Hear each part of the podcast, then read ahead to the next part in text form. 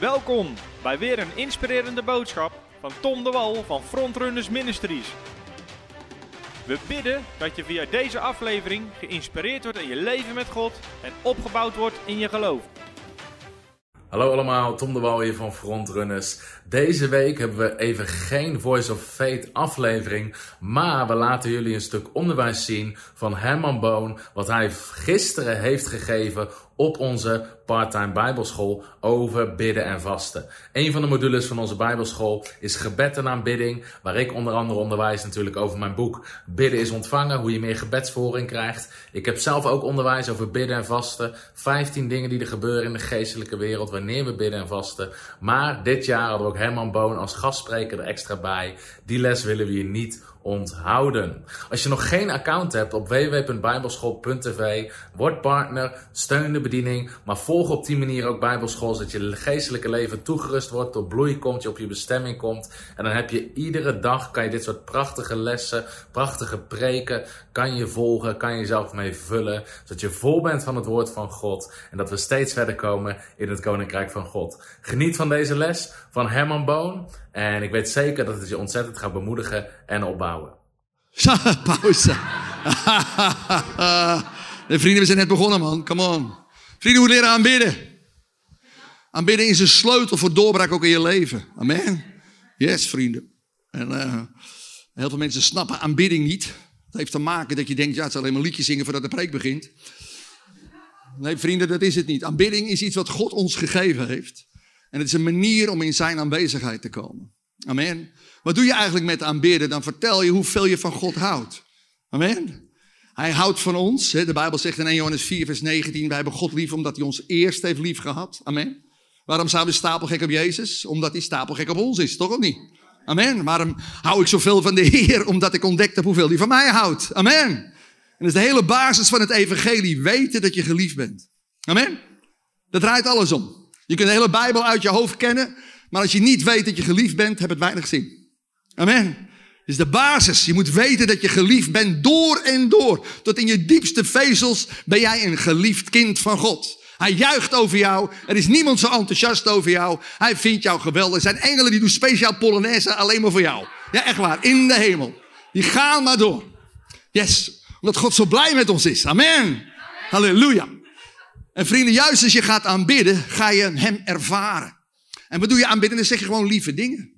Vrienden, we hebben het allemaal nodig om lieve dingen te zeggen tegen elkaar. Amen. Dat heet met een mooi Bijbelswoord bemoedigd worden. We hebben het allemaal nodig om bemoedigd te worden. Amen. Dus daar gaan we even in oefenen, want daar zijn we een beetje onhandig in. Wij kunnen vaak wel zeggen wat eraan markeert. Dat kunnen we heel makkelijk. Oh, dat doe je van, dat gaat ook niet goed. Oh, ja. Maar ga nou eens een keer zeggen wat iemand wel goed doet. Amen. Dan zeggen ze even leuke dingen tegen iemand. Dus ik tel tot drie en dan gaat u allemaal iets leuks zeggen tegen uw buurman. Yes, denk erom, er is een engel die het controleert. Dus hou je vast. Dan gaat hij 1, 2, 3, ko. Ja, dag lieverd, wat ben je leuk. Fijn je te zien, hoe gezellig, wat zit je haar leuk. Man, wat heb je grappige neusgaten. Maakt niet uit, zeg er wat leuks van. Halleluja. Yes. Ja, halleluja. Sommige mensen, je kan het allemaal knuffelen, vrienden, mensen horen aangeraakt te worden. Sommige mensen gaan dood omdat ze niet aangeraakt worden. Amen. Dat is echt waar. Soms kun je beter nog een ziekte hebben terwijl je geknuffeld wordt. Terwijl je niet ziek bent en niet geknuffeld wordt. Amen. Dat is echt zo. We hebben het nodig om aangeraakt te worden. De Bijbel zegt, begroet elkaar met een heilige kus. Amen. En toen de malaatse bij Jezus kwam, toen zei hij ook niet, hey joh, wel afstand houden hoor. Nee toch? Hij zei, kom hier, ik ga voor je bidden. Amen. Dat is wat we moeten niet laten leiden door angst. We moeten ons leiden, laten door het woord en door de liefde. Amen. Amen. Zo belangrijk. Er is zoveel angst gezaaid de laatste tijden, joh. Het is afschuwelijk. En vrienden, wij hebben een koninkrijk niet van angst, maar van liefde. Amen. En de Bijbel zegt, volmaakte liefde verdrijft de angst. Amen. Het wordt tijd dat we de coronamensen gaan genezen. Amen. Daar wordt het tijd voor. Amen. Maar daarvoor moet je getraind worden en daarom zit je hier. Geweldig. Dus het is geweldig dat je hier zit. Maar ik had het even over aanbidding, want dat uh, moet ik ook even afmaken. Vrienden, aanbidding heeft het volgende doel. Als je lieve dingen tegen iemand zegt, dan komt iemand tevoorschijn. Hoe heet jij lieverd? Sietske. Sietske is een hele mooie, lieve vrouw. En als ik, uh, ja, en ik, je prachtig haar. En je hebt een heel mooi gezicht. Jazeker, en je hebt een mooi hart. En als ik zo een tijdje doorgaat, dan weet ze op een gegeven moment niet meer wat ze het zoeken moet. Dan denken ze, nou, stop die gozer nog een keer. Nee, ik ga niet stoppen, want als ik jou uh, eigenlijk aanbid, als ik mooie, lieve dingen over je zeg, wat gebeurt er dan? Dan kom jij tevoorschijn. Je gaat je openen. Amen. Dus wat gebeurt er als je lieve dingen zegt tegen God? Dan komt hij tevoorschijn. Dat geldt voor ons allemaal. Als ik lieve dingen over jou ga zeggen, dan kom je tevoorschijn, want dan voel je je geliefd, dan voel je je vrij en dan voel je je veilig. En dat hebben we nodig hebben, toch? In deze wereld is het erg onveilig. Op heel veel plekken voelen mensen zich onveilig. Maar als je gaat beseffen dat mensen je onvoorwaardelijk lief hebben, dan durf je tevoorschijn te komen. Amen. Nou, en dat is wat aanbidding is. Aanbidding is lieve dingen zeggen en zingen tegen God. En als je dat met heel je hart doet, dan komt Hij tevoorschijn. Amen. Halleluja. En God wil tevoorschijn komen in je leven. Jij moet gaan ervaren dat hij leeft. Amen. God is niet iemand uit een boekie of een of andere Sinterklaas met een oude baard, met een hemelse gummiknuppel die tegen jouw eh, hoofd knuppelt als je het even niet goed doet. Nee, God is jouw minnaar. God is degene die jou het meeste lief heeft. Er is niemand die jou zo lief heeft als hij. En dat moet je gaan ontdekken. En liefde moet gecommuniceerd. Als je pen en papier hebt, moet je dat opschrijven. Liefde moet gecommuniceerd. Amen. Dus liefde, dat moet je doen. Liefde is een werkwoord. Amen. Yes, dus liefde moet je gaan zeggen. Heel veel mensen zijn doodongelukkig geworden omdat ze nooit hoorden dat er van hen gehouden werd. Amen. Dat is wat je nodig hebt. Vaders en moeders moeten tegen hun kinderen zeggen: Papa houdt van jou. Mama houdt van jou. Wie je ook bent, wat je ook doet, papa vindt jou leuk en is trots op jou. Dat zijn de woorden die elk kind nodig heeft. Maar de praktijk leert dat ze ze vaak niet horen. Ze horen vaak andere woorden, van je doet nooit wat goed, of ruim je kamer eens op. Vaak horen ze wel wat niet goed gaat, maar horen ze niet wat wel goed gaat. Amen. Vrienden, we moeten een leven opbouwen van bemoediging. Wees een bemoediging voor de mensen om je heen. Voor je gezin, voor je straat, voor je collega's. Met wie je ook werkt. Wees een bemoediger. Wees het zonnetje in huis. Amen. En zeg goede dingen. Wat gebeurt er? Dan gaan mensen tevoorschijn komen. Amen. Dus zeg, oh, je hebt die leuke gast weer. Ja toch, heb je leuke gast weer. Dus vrienden, als je bemoedigt dat je God gaat aanbidden, dan gaat hij tevoorschijn komen. En dat is wat jij nodig hebt. Elk mens heeft een ontmoeting met God nodig. Dus ik wil tegen je zeggen, als voortaan weer de muziek klinkt, blijf dan niet zitten op je stoel. Maar ga naar hem toe. Zeg, Heer, ik ga u aanbidden. Of je nou zin hebt of niet. Goed onthouden, aanbidding is een keus. Het is niet hoe je je voelt. Want je kan wel een rotdag hebben gehad. Misschien hebben ze je hond wel plat gereden, weet ik veel. Of je goudvis is verdronken, weet ik veel. Hele verdrietige dingen kunnen er gebeurd zijn. Ja toch? Kan van alles gebeuren. Ja toch? Maar je kunt er wel voor kiezen om hem te aanbidden. Aanbidding is niet afhankelijk van je gevoel. Dat is wat we altijd moeten leren. Je moet je gevoel onderwerpen aan het woord. Amen? Yes? Heel veel mensen laten leiden door hun gevoel. En ik voel het niet zo, een beetje rotdag gehad. Ik zit niet zo lekker in mijn vel. Dan wordt het tijd dat je kiest om God te aanbidden. Amen? Want dan trekt hij je uit dat rotgevoel. Amen? Als je naar hem toe gaat, dan gaat zijn geest komen. En zijn geest is een geest van liefde, blijdschap en vrede. Amen? Halleluja. Dus vrienden, aanbidding is een opdracht. Het is niet een vrijwillige keus van, nou ja, hij wil, ik niet, ga maar even kijken. Vrienden, don't do it. Je mist dan echt wat. Aanbidding is een manier om in Gods aanwezigheid te komen. Amen. Yes, de Bijbel zegt hè, in Psalm 100, vers 4, ga zijn poorten door met lofprijs en dankzegging. En dat zijn de twee eerste dingen om bij God binnen te komen. Je lofprijs is, dat betekent niet dat je stronkjes lof tegen het plafond aangooit. Van wat is de lofprijs deze week? Nou, 1,49 per pond. Nee, dat is niet de bedoeling. Lofprijs betekent loven en prijzen. Prijzen betekent goed spreken over iemand. Eh, prijzen betekent iemand waarderen, iemand hoogachten, hem mooie dingen toewensen. Nou, en dat is wat je met lofprijs doet. Je zingt prachtige, mooie liederen om te vertellen hoe goed en geweldig God is. Halleluja. En als je dat ook met een dankbaar hart doet, dan komt Hij tevoorschijn. En vrienden, één aanraking van God kan genoeg zijn. En soms gebeurt er in de aanbidding nog veel meer dan in het onderwijs. Vrienden, onderwijs is niet het enige wat je nodig hebt. Je, hebt vooral een, moet een aanbidder worden. Amen. Zing veel. Word een zingerd. Amen. Je moet een zingerd voor God worden. Zing veel. Want zingen brengt je in zijn aanwezigheid. Amen. Ik heb uh, aardig wat liedjes gemaakt en daar blijf ik vrolijk mee doorgaan. Omdat ik besef dat muziek is een wapen. Aanbidding is een wapen. Amen. Dus daar wil ik u in aanmoedigen. Dus lieve mensen, ga voortaan staan. Ook als je niks voor voelt, ga staan. En je zet je handen in de lucht. En waarom moet mijn handen, waarom moet dat? Waarom moeten mijn handen in de lucht? Kan je toch in mijn, in mijn zak steken? Ja, dat kan. Maar als ik mijn vrouw een zoen geef, dan ga ik ook niet met mijn armen over elkaar eh, staan. Nou, lieverd, kom maar even. Ja, even een zoen. Ja, dat was het weer, doei. Nee, dan neem je je vrouw in de armen, toch? Om even te vertellen hoeveel je van haar houdt. Zie je meer hoe het belangrijk het is om iemand aan te raken en te knuffelen. Want daarmee vertel je, kijk, ik hou van jou. Onvoorwaardelijk. Halleluja. Amen. En dat zeg je dan ook tegen God. Je strekt je uit. God heb je een lichaam gegeven, een benen en armen, om met je ook je lijf te kunnen vertellen dat je van hem houdt. Amen. Dus strek je uit met alles wat in je is. En je zult merken, dat maakt je vrij.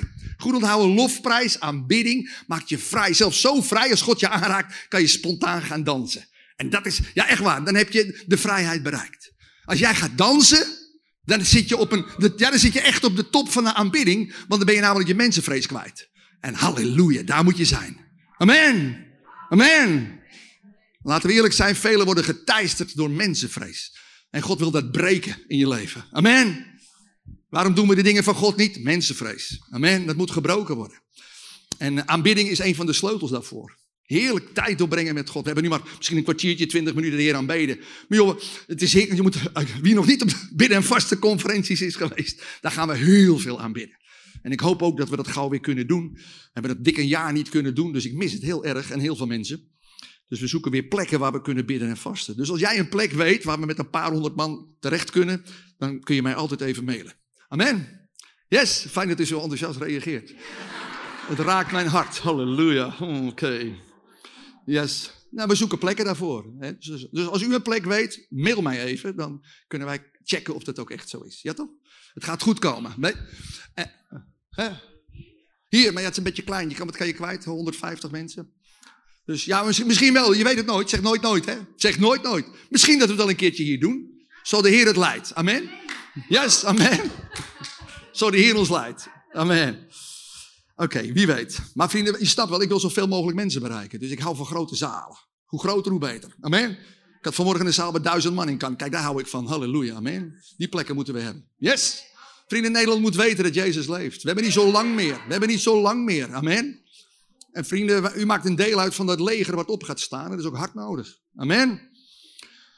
Oké, dus dit even over aanbidding, vrienden. Doe mee. Het is een wapen wat God geeft. En niet alleen om zijn heerlijkheid te ervaren, maar het is ook een wapen om de vijand het zwijgen op te leggen. De Bijbel zegt in Psalm 8, vers 3, dat de kleine kinderen heeft u geleerd de vijand het zwijgen op te leggen. Wie zijn de kleine kinderen? Het zijn niet alleen de kleuters met de luier om, maar de kleine kinderen zijn zij die nederig en afhankelijk van God willen zijn. Amen? Yes. En als je zingt voor hem met heel je hart, dan leg je de vijand het zwijgen op. Amen? Dan kan de Satan niks meer uitrichten. Amen. Lofprijs is ook echt een wapen. En soms heb je ook moeite om lof te prijzen en soms moeite om te aanbidden. Dat heeft vooral met die geestelijke strijd te maken. De Satan wil niet dat je gaat aanbidden. Hij wil niet dat je gaat lofprijzen, want hij weet dat is een wapen waardoor hij eh, uitgeschakeld wordt. Dus hij wil je afhouden van lofprijs. Hij wil je afhouden van aanbidding. Dus vrienden, snap dat je in een geestelijke strijd zit. Amen. Dit, deze wereld is bezet gebied. Efeze 6, vers 12. Ik zou die tekst maar noteren. Het is een hele belangrijke tekst. Efeze 6, vers 12. Wij vechten niet tegen mensen van vlees en bloed. Maar wij vechten tegen machten der duisternis. Overheden der duisternis. die deze wereld terroriseren. Vind je ook niet wat er een zootje is in deze wereld? Dat heeft te maken met die geestelijke wereld, vrienden. Heel veel mensen lopen alleen maar te kijken naar mensen die stomme dingen doen. Vrienden, er zit een wereld achter. Dat is die hele coronacrisis, vrienden. Er zit een wereld achter. Amen. Loop allemaal tegen mensen te kijken, mensen te veroordelen. Of van allerlei dingen te vinden. Vrienden, er zit een wereld achter. Er is een boze, er is een duivel die deze wereld wil terroriseren. Amen. Dus vrienden, je moet de geestelijke, je moet de echte vijand aanpakken. Weet je, wij zijn vaak veel te lief voor de duivel en we zijn te lelijk voor de mensen om ons heen. En moet andersom zijn. We moeten lief zijn voor elkaar. Amen. En moeten de echte vijand aanpakken. Amen. Yes, het is een geestelijke strijd. En een van die wapens die God geeft is lofprijs en aanbidding. Amen. Zo wordt de vijand gebonden en wordt er met zwijgen opgelegd. Halleluja. Ja, vrienden, ik kan veel zeggen over lofprijs en aanbidding, maar daar ben ik niet voor gekomen, geloof ik. Want het onderwerp was bidden en vasten. ik ga nu even vertellen uh, hoe ik daartoe gekomen ben. Ik zal u eerst vertellen voor degenen die mij niet kennen. Ik ben in 1986 tot geloof gekomen. Een tijd geleden? Zo, hey, goeiedag. Op 15 juli, drie uur middags. Dat was mijn moment. Ik ben niet gelovig opgevoed. Ik wilde alleen heel graag weten waarom leef ik. Dat was de vraag van mijn leven. Wat is de zin van dit leven? Wat doe ik hier eigenlijk? En uh, ik verbaasde mij dat heel veel mensen nooit nadenken over die vraag. En dat vind ik toch gek? Toch gek dat je niet weet waarom je leeft? Jo, wat doe je hier? Weet ik veel. Pak een pot bier, ga voetbal kijken. Ja, toch heel veel mensen denken zo. Maar het is toch raar dat je niet weet waarom je leeft? Dus joh, ik, ik had... En die, die vraag die werd steeds sterker en groter.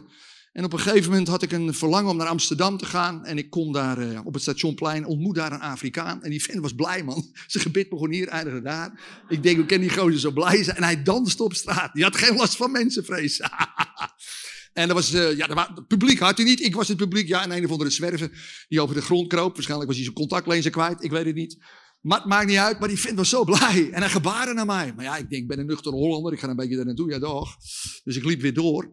En ik logeerde bij mijn broer. Dus de volgende dag werd ik weer wakker met die Afrikanen in mijn gedachten. Ik denk, wat was die toch blij. En dat trok mij. Ik denk, ik wil daar meer van weten. Dus ik denk, weet je wat, ik ga weer naar dezelfde plek. In de hoop dat hij er zou zijn. En ja hoor, hij was er weer. En hij was nog blijer, in mijn beleving, dan de dag ervoor. Zijn gebed ging rondom, echt waar. Halleluja. Die gozer was blij, man. En hij danste op straat. En het kon hem allemaal niks schelen. En hij gebaarde weer naar mij. Ik denk, kwijt schelen, ik er naartoe. Ik kreeg zo'n zwarte hand boven mijn hoofd. Ding. Ik denk, nou, je zal net de kapper zijn geweest. Maar goed. En hij ging met mij bidden. Ik wist helemaal niet wat het was. Maar goed, ik werd rustig van binnen. Er gebeurde iets met mij. Ik denk, oeh, dat is niet, niet verkeerd. En goed, ik ging weer naar mijn broer toe. En toen kom ik een oude vriend tegen, uh, Gerard. En Gerard die uh, logeerde ook bij mijn broer. Hij was uh, zendeling inmiddels in Pakistan. En Gerard was altijd een wilde jongen, altijd achter de mij dan, potje bier. En een mooie brommers rijden. En op een dag zei Gerard, ik ga de wijde wereld in. Ik vind Nederland een beetje bekrompen. Hij ging naar Australië en daar leerde hij Jezus kennen. Hij kwam terug en hij zei, ik ga arme mensen helpen in India, Pakistan. Ik wil iets gaan betekenen voor de wereld. En hij ging het ook echt doen. Gerard was veranderd. En diezelfde Gerard kwam ik nu tegen bij mijn broer in Amsterdam. Ik zeg, Gerard, wat doe jij hier? Hij zegt, nou, wat doe jij hier? Ik zeg, wat doe jij hier? Ja, zo ging het een tijdje door. Ik zeg, ik zal maar even samenvatten, anders duurt het zo lang. En ik zeg, joh, ik had een innerlijke drang Amsterdam, Afrika met mij gebeden. Ik werd helemaal rustig van binnen. Hij zei, Herman, jij hebt God leren kennen? Ik zeg, nee. Ik zeg, ja, jij hebt God leren kennen. Ik zeg, ik weet helemaal niks van God. Ik, weet, ik ben nog nooit in de kerk geweest, ik weet niks van de Bijbel, ik weet helemaal niks. Hij zei, ja, dat kan wel wezen, maar jij hebt God leren kennen. en je bent nu mijn broer. Ik zeg, jouw broer? Ja. Ik zeg, nou, dan moet ik toch eens met mijn moeder praten.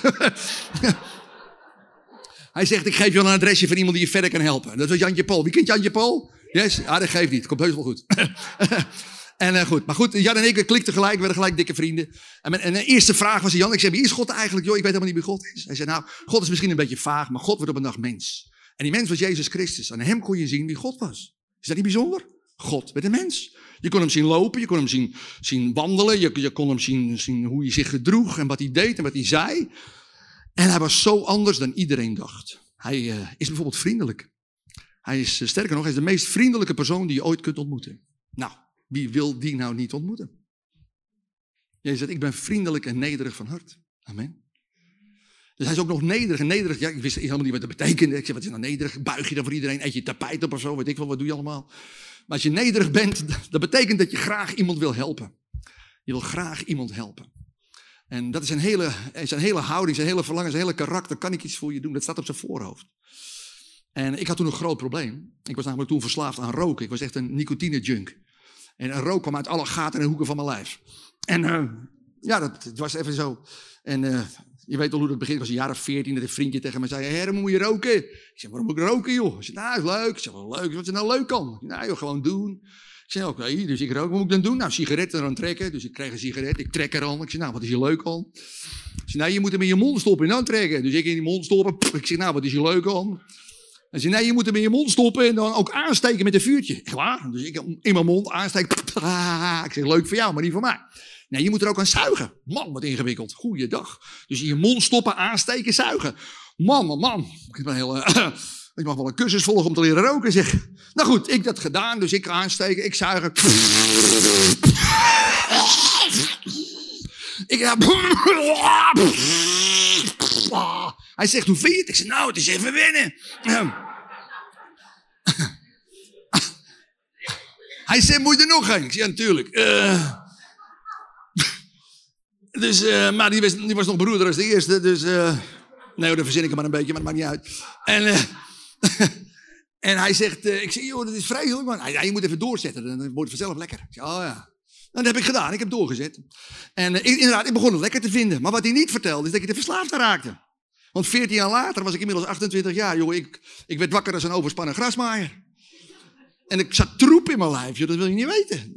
En in de wasbak, daar lag de troep van mij. Nou jongen, dat was bruin, groen, geel, vies. kwam allemaal uit mijn lijf. Hele klodders lagen daar in die wasbak. Ja, echt. Ik kon daar drie keer een boterkaas en eieren, had nog spul over, weet je. En ik begon bloed op te spugen. Nou, als je bloed opspuugt, dan is er wel iets aan de hand, toch? Of niet? Yes. Nou, dus ik wilde stoppen met roken. Man, wat wilde ik stoppen met roken? Ik heb het pakje check weggegooid. In de prullenbak. En later er weer uitgehaald. En er zat er van alles tussen. Aardappelen, schillen, weet ik veel, hagelslag, pindakaas. Krijg wel een apart aroma van, dat wel.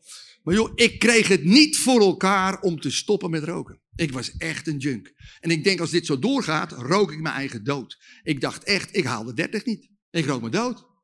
En, en toen had ik net die Jezus leren kennen. En die zei, hij is vriendelijk, hij wil je en nederig, hij wil je graag helpen. Hij is je beste vriend. En hij is almachtig, hij kan het dus ook. Maar dit is de voorwaarde, je moet hem aanroepen. Nou, dit is een hele belangrijke les, schrijf je ook maar op. Heel veel mensen lopen liever met een probleem, dat ze hem aanroepen. Ik ga het nog een keer zeggen. Heel veel mensen lopen liever met een probleem, dan dat ze hem aanroepen. Amen. Lopen maar om zich heen te kijken van ja, hoe los ik het nou op? Oh, wat moet ik nou toch? Vrienden, er is een duidelijke tekst in de Bijbel. Het telefoonnummer van God. Wie wil het telefoonnummer van de Heer weten? Hallo, wie wil het telefoonnummer van de Heer weten? Jeremia 33, vers 3. Zal ik hem even, even samen oefenen? Jeremia 33, vers 3. Gaat ie. Jeremia 33, vers 3. Roep mij aan en ik zal je antwoorden. Jo, jo, jo. Zullen we even oefenen? Jeremia 33, vers 3. Roep mij aan en ik zal je antwoorden. Jo, jo, jo. Heb je allemaal de rechterhand meegenomen? Gaan we even een douchekopje van maken? Douchekopje. Dat is heel blitz tegenwoordig dit hoor. Oké, okay, zijn we klaar? Ga Even achter je rug doen. Zo.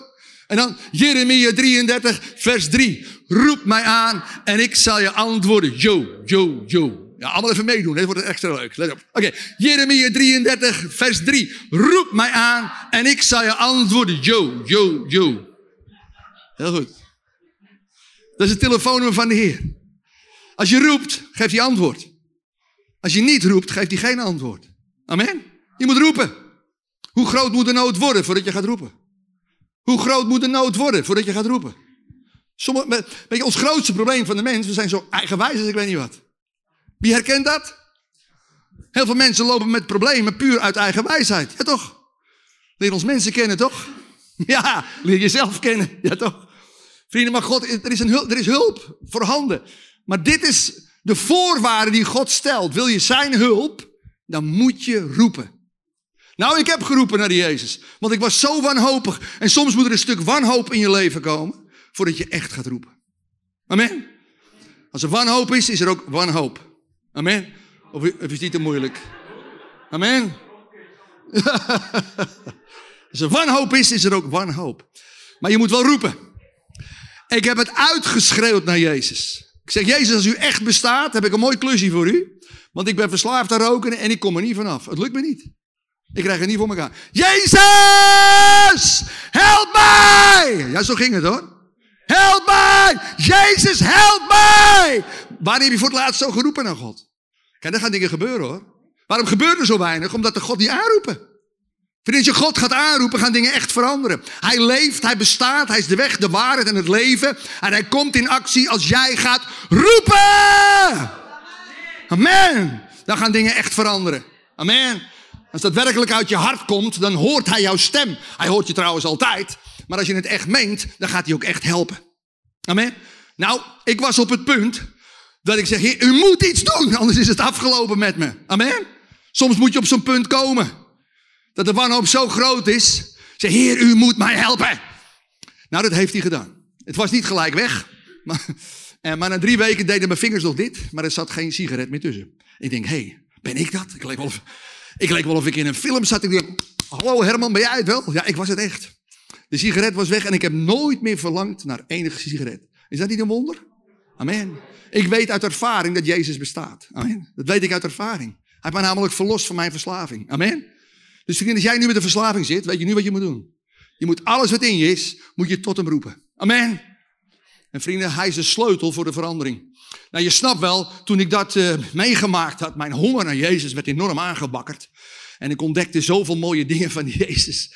Dat hij is bijvoorbeeld zonder veroordeling, is ook zo mooi. Wij mensen veroordelen elkaar altijd, weet je dat? Terwijl je misschien vanavond binnenkwam, had je misschien al een oordeel over mij. Ja, dat kan. Je kan naar iemand kijken dat je denkt, oh, het is er zo een. Wie herkent dit? Wie herkent dit? Ja, laten we eerlijk zijn. Grote mensen staan vaak stijf van de veroordeling. Zonder dat je er soms erg in hebt. Je doet het automatisch bijna. Maar vrienden, dit is de les. Als je veroordeelt, kun, kun je niet lief hebben. Schrijf hier maar op. Als je veroordeelt, kun je niet lief hebben. Als jij met een, eh, met een kritisch oogje naar iemand kijkt, dan komt er iets tussen jou en die andere in te staan. Amen. En hoe mooi is het dat Jezus ons lief heeft zonder veroordeling. Amen. Die kijkt altijd met liefdevolle ogen naar ons en accepteert iedereen zoals die is. Is dat niet bijzonder? Hoe heet jij? Dimitri. Kijk, ik, dit is, ik ken Dimitri. Ik ga even op zijn schoot zitten. Wat leuk, Dimitri. Man, je zat je echt op te wachten, zag ik. Ja, man, daar had je echt zin in. Je bent ook echt zo'n jongen. Ik denk, ik moet niet in de schijnlicht. Ja, hè? Ja, je bent echt zo'n jongen. Alsjeblieft, niet in het, in het schijn, in de schijnwerpers. Ja, goed gezien, hè? dat had ik echt gelijk door. Dus ik denk, jou moet ik even hebben. Dus, uh, maar het valt mee. Het zijn allemaal lieve broers en zussen. En die houden van jou, hè?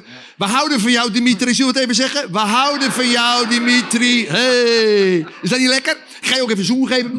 Ja, lekker man. Heerlijk. Lekker man. Hm.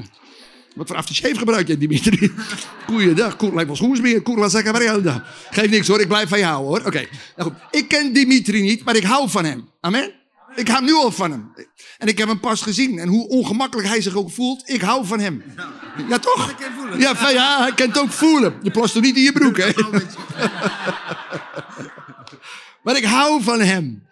En ik heb hem geen eens gezien. En waarom doe ik dat? Omdat ik hem onvoorwaardelijk lief heb. Ik wil Jezus zijn. Amen. En Jezus heeft onvoorwaardelijk lief. Het maakt niet uit wie je bent, het maakt niet uit wat je gedaan hebt. Misschien gooit hij wel cavia's tegen de muur, weet jij veel? Ik weet niet wat hij doet. Ja, toch? Ja, ik weet allemaal niet wat hij doet. Misschien wel spelgotijntjes eh, die kapot maakt of zo. Ik weet het allemaal niet. Maar ik hou van Dimitri. En waarom? Omdat ook God onvoorwaardelijk van mij houdt. En dat is een onvoorwaardelijke liefde die Jezus ons leert. Die houdt van iedereen zoals die is. Je bent verlost, Dimitri. Oh man. Even een applaus voor Dimitri, hè? Ja. Vindt u dat niet bijzonder? En is het niet heerlijk dat er iemand is die onvoorwaardelijk van je houdt? Die je helemaal accepteert zoals jij helemaal bent. Ik bedoel, in het begin was het nogal wat voor mij, want ik ben natuurlijk een heel druk joch en een grappenmaker. Mijn beroep is cabaretier, grapjes maken. Dus ja, dat is een en al, uh, ik, alles wat ik doe is grapjes maken. En waar ik iets kan uithalen, doe ik dat. Nou ja, niet altijd hoor, maar soms wel, meestal wel. nee. Maar goed, dus zo druk jochen dan met de Heer Jezus, hoe gaat het allemaal? Maar ik ontdekte dat Jezus het leuk vindt als ik grapjes maak. Ja, echt waar. Trouwens, het woordje gein, als je geintjes maakt, dat komt van het woord genade. Is dat niet mooi? Wow, ja, en genade hebben we allemaal nodig, toch? En wat is genade? Genade spreekt over vergeving. En genade spreekt over liefde. Amen. Wat doe je als je geintjes maakt? Dan gaan mensen lachen. En als er gelachen wordt, worden mensen ontspannen. Ja, toch? En denken, wow, dat is wel lekker. Oh, dat is wel niet te geil. Ja, leuk. Halleluja. Ja, toch? Dan word je ontspannen van. En als je ontspannen bent, dan ben je ook ontvankelijk voor liefde, blijdschap en vrede. Amen. En voor de boodschap en de waarheid. Dus, vrienden, ik was in goed gezelschap. En ik merkte dat Jezus mij benaderde zoals ik was. Dus hij vertelde ook wel eens iets grappigs tegen mij. Vind je dat niet grappig? En dat is leuk, God communiceert met jou wat helemaal bij jou past. Is dat niet mooi? Dat is toch leuk, hè? Dat komt, hij kent ons beter dan dat we onszelf kennen. Dat is ook zo bijzonder, hè? Hij kent jou beter dan dat je jezelf kent. Wow, dat is mooi, hè? Ja, hij heeft je namelijk gemaakt. Yes. Had even niks anders te doen. Denk, nou ga ik die maken. Halleluja. Hij heeft ons heel bewust gemaakt met een duidelijk doel. En vrienden, maar hoe heerlijk is het dat je onvoorwaardelijk geliefd bent. En ik wil echt tegen je zeggen, leer die houding. Leg, zodra je kritische gedachten krijgt, leg ze af. Maakt niet uit met wie je ontmoet. Weet je, een kind kan op de schoot van een moordenaar springen, zeggen, joh, wat ben jij lief. Toch of niet? Als Willem Holleder hier zat, wij hadden allemaal onze gedachten over Willem, toch? Nou, boef, een gemeene Rick. Wat een lelijke man, zeg. Maar als een kind die hem helemaal niet kent, hé hey Willem, springt op de schoot en geeft hem een zoen. Vrienden, zo horen wij om te gaan met mensen. Dat is wat Jezus ons leert. Amen. Oeh, we hebben nog veel te leren. Hè? Amen. En dat gebeurt ook met die corona. Hè? Heel veel mensen hebben meningen. En christenen hebben allerlei meningen. Die vinden dit en die vinden dat. En wat gebeurt er? Meningen worden belangrijker dan mensen. En wat gebeurt? Er komt afstand tussen elkaar. En vrienden, je kan vinden wat je wil. Ik vind ook, ik heb ook bepaalde meningen over het coronavirus en allerlei zaken die eromheen zitten. Maar vrienden, het gaat erom niet wat jij vindt. Het gaat erom dat je lief hebt. De Bijbel zegt niet, heb je mening lief, maar heb je naaste lief. Dus vrienden, ik wil wat mensen ook denken, wat mensen ook zeggen, joh, ik blijf altijd jou lief hebben. Amen. En weet je, dan toon je volwassen christenheid. En zoveel christenen zijn niet volwassen. Amen. Jij denkt anders dan ik, ik wil niks meer met jou te maken hebben. Dat is heel onvolwassen. Amen. Joh, je mag anders denken, is helemaal niet erg. Maar ik blijf altijd van je houden. Amen. God gaat straks niet vragen, hey, wat is jouw mening over de corona? gaat hij niet vragen. Hij gaat vragen, joh, heb jij lief gehad? Dat gaat hij vragen. Amen. Dus vrienden, onthoud dat. Dus als mensen weer eens met een, een of andere mening komen, zie joh, je kan vinden wat je wil, maar ik blijf je altijd lief hebben. Amen. En dat is het allerbelangrijkste. Vrienden, als je dit alleen maar in praktijk brengt, heb je al heel veel geleerd vanavond. Amen. Veroordeel niet. Accepteer iedereen zoals die is. Hoe die er ook uitziet. Amen. Leert Jezus ons. Fijn hè? Amen. En hoe beter je Jezus leert kennen, hoe meer je verliefd op hem wordt. Amen. Want hij is ook verliefd op ons. en zo hoor je ook te zijn, een verliefd mens. Verliefde mensen zijn het leukst. Amen. Die zien het altijd zitten, ook als het regent. Ha! Dag. Ook als het tegen zit, ook als er storm is. Ze blijven in de, in de vrede, in de vrolijkheid en de liefde. Omdat ze weten dat er iets hogers is en belangrijkers is in het leven dan alles wat deze wereld te bieden heeft. Ja toch? Dus vrienden, Jezus is vol liefde, hij is vol vergeving. Dat is wat we nodig hebben hij is de waarheid. En dat is wat ik zocht, de waarheid. Jezus is het, ik ben de weg, de waarheid en het leven. Hij zegt tegen Pilatus in Johannes 18, vers 37, ik ben geboren en gekomen in deze wereld om de waarheid bekend te maken. Dat is toch hartverwarmend? Jezus is de waarheid, vrienden. En Hem kennen betekent thuiskomen. Hem kennen betekent dat je gaat snappen hoe het leven in elkaar zit. Amen? Een mens is gemaakt om in vriendschap met God te leven. Om zijn liefde te ontvangen en die liefde weer uit te delen aan de mensen om je heen. Daar ben je voor gemaakt. Dat is je hoogste roeping. Amen? God liefhebben en je naaste liefhebben als jezelf. Amen? Hoe eenvoudig kan het zijn? Jezus vat die hele Bijbel samen in één zin, twee zinnetjes. Vind je niet heerlijk? Daar hou ik van. Ik hou van samenvattingen. Ja dan. Heb God lief met heel je hart. Met je verstand, met je ziel, met al je kracht. En heb je naaste lief als jezelf. Nou, dat spreekt over een, een, passievolle uh, relatie. Het is geen kusje op de wang, maar iemand lief hebben met alles wat in je is, met je hele hart, je ziel en al je kracht. Dat spreekt over passie en over emotie en vol hartstocht elkaar lief hebben. Amen. En zo is hij. God is geen suffe papa die een beetje op zijn troon zit en een beetje naar beneden loopt te kijken van man, man, man, hoe moet het allemaal met die kinderen? Nee joh, hij is zwaar enthousiast over iedereen. En hij wil zo graag dat mensen hem leren kennen, want dan kom je tot je doel. Amen. En zoveel mensen zijn doelloos, omdat ze hem niet kennen. Vrienden, we hebben nog een grote opdracht te doen. Want God wil dat niemand verloren gaat en dat alle mensen weten dat Jezus leeft. Nou vrienden, dus zo heb ik een beetje Jezus leren kennen. Vind je niet grappig? Ik heb een soort ontmoeting gehad in Amsterdam met Jezus. Man, man, man. Wat was ik blij en dat ben ik nog steeds. Ik ben alleen maar blijer geworden. Hoe heerlijk is het om de waarheid te kennen. Amen. Nou, en sindsdien ben ik de Bijbel gaan eten en vreten. Dat doe ik nog steeds. Want de Bijbel is het, waar, is het woord van God en het woord van God is waar. Amen. En een van mijn favoriete teksten is Psalm 16, vers 11. Er staat, Hij leert ons hoe je leven moet. Amen. Nou vrienden, ik moest leren hoe te leven. Ik deed maar wat in mijn leven. Misschien heb jij dat ook gedaan. Je deed maar wat, je klooide maar een eind heen. Ja toch? Maar eindelijk als je Jezus leert kennen, de waarheid leert kennen, dan ga je zien waarom je leeft. En dat is zo mooi en daar word ik heel enthousiast van. God heeft een plan met jou. Is dat niet mooi?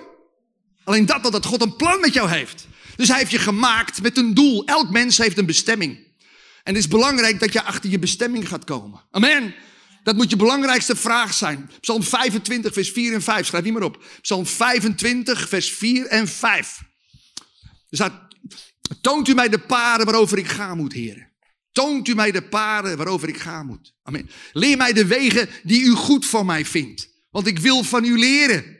Yes, ik wil van u leren. Vrienden moeten leergierig zijn. Ik wil van u leren. Yes. En u bent, ik weet, uh, u bent de God van wie ik mijn hulp verwacht. En ik weet dat er buiten u uh, geen hoop is. Vrienden, we hebben Hem nodig. En Hij wil de paden tonen, ook aan jou, die jij mag gaan. Amen. En als je die weg gaat, dan zul je een mooi en gelukkig mens worden. Dan ga je een zegen worden voor anderen. En vrienden, het geheim van geluk, wij denken vaak, ik moet dingen tot me nemen, ik moet dingen hebben, hebben, hebben. Maar de Bijbel leert juist dat uh, Jezus leert ons, we moeten geven, geven, geven. En hoe meer je gaat geven, hoe gelukkiger je wordt. Amen. Dus nou, dat mag, leert Jezus ons allemaal. Is dat niet geweldig? Hij leert je hoe je leven moet. Dus vrienden, die Bijbel moet het belangrijkste boek in je leven zijn. Elke dag bestuderen. Geen dag overslaan. Amen. Dat moet een gezonde gewoonte gaan worden in je leven. Nou, je snapt wel, ik was heel enthousiast over Jezus. En ik wilde zo graag dat de hele wereld wist dat Jezus leeft.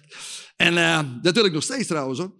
Maar goed, eh, ik werd heel gauw gevraagd in allerlei kerken om te spreken. Die vonden ze natuurlijk wel leuk. Een cabaretier op de kansel, een beetje grapjes maken en iets over Jezus vertellen.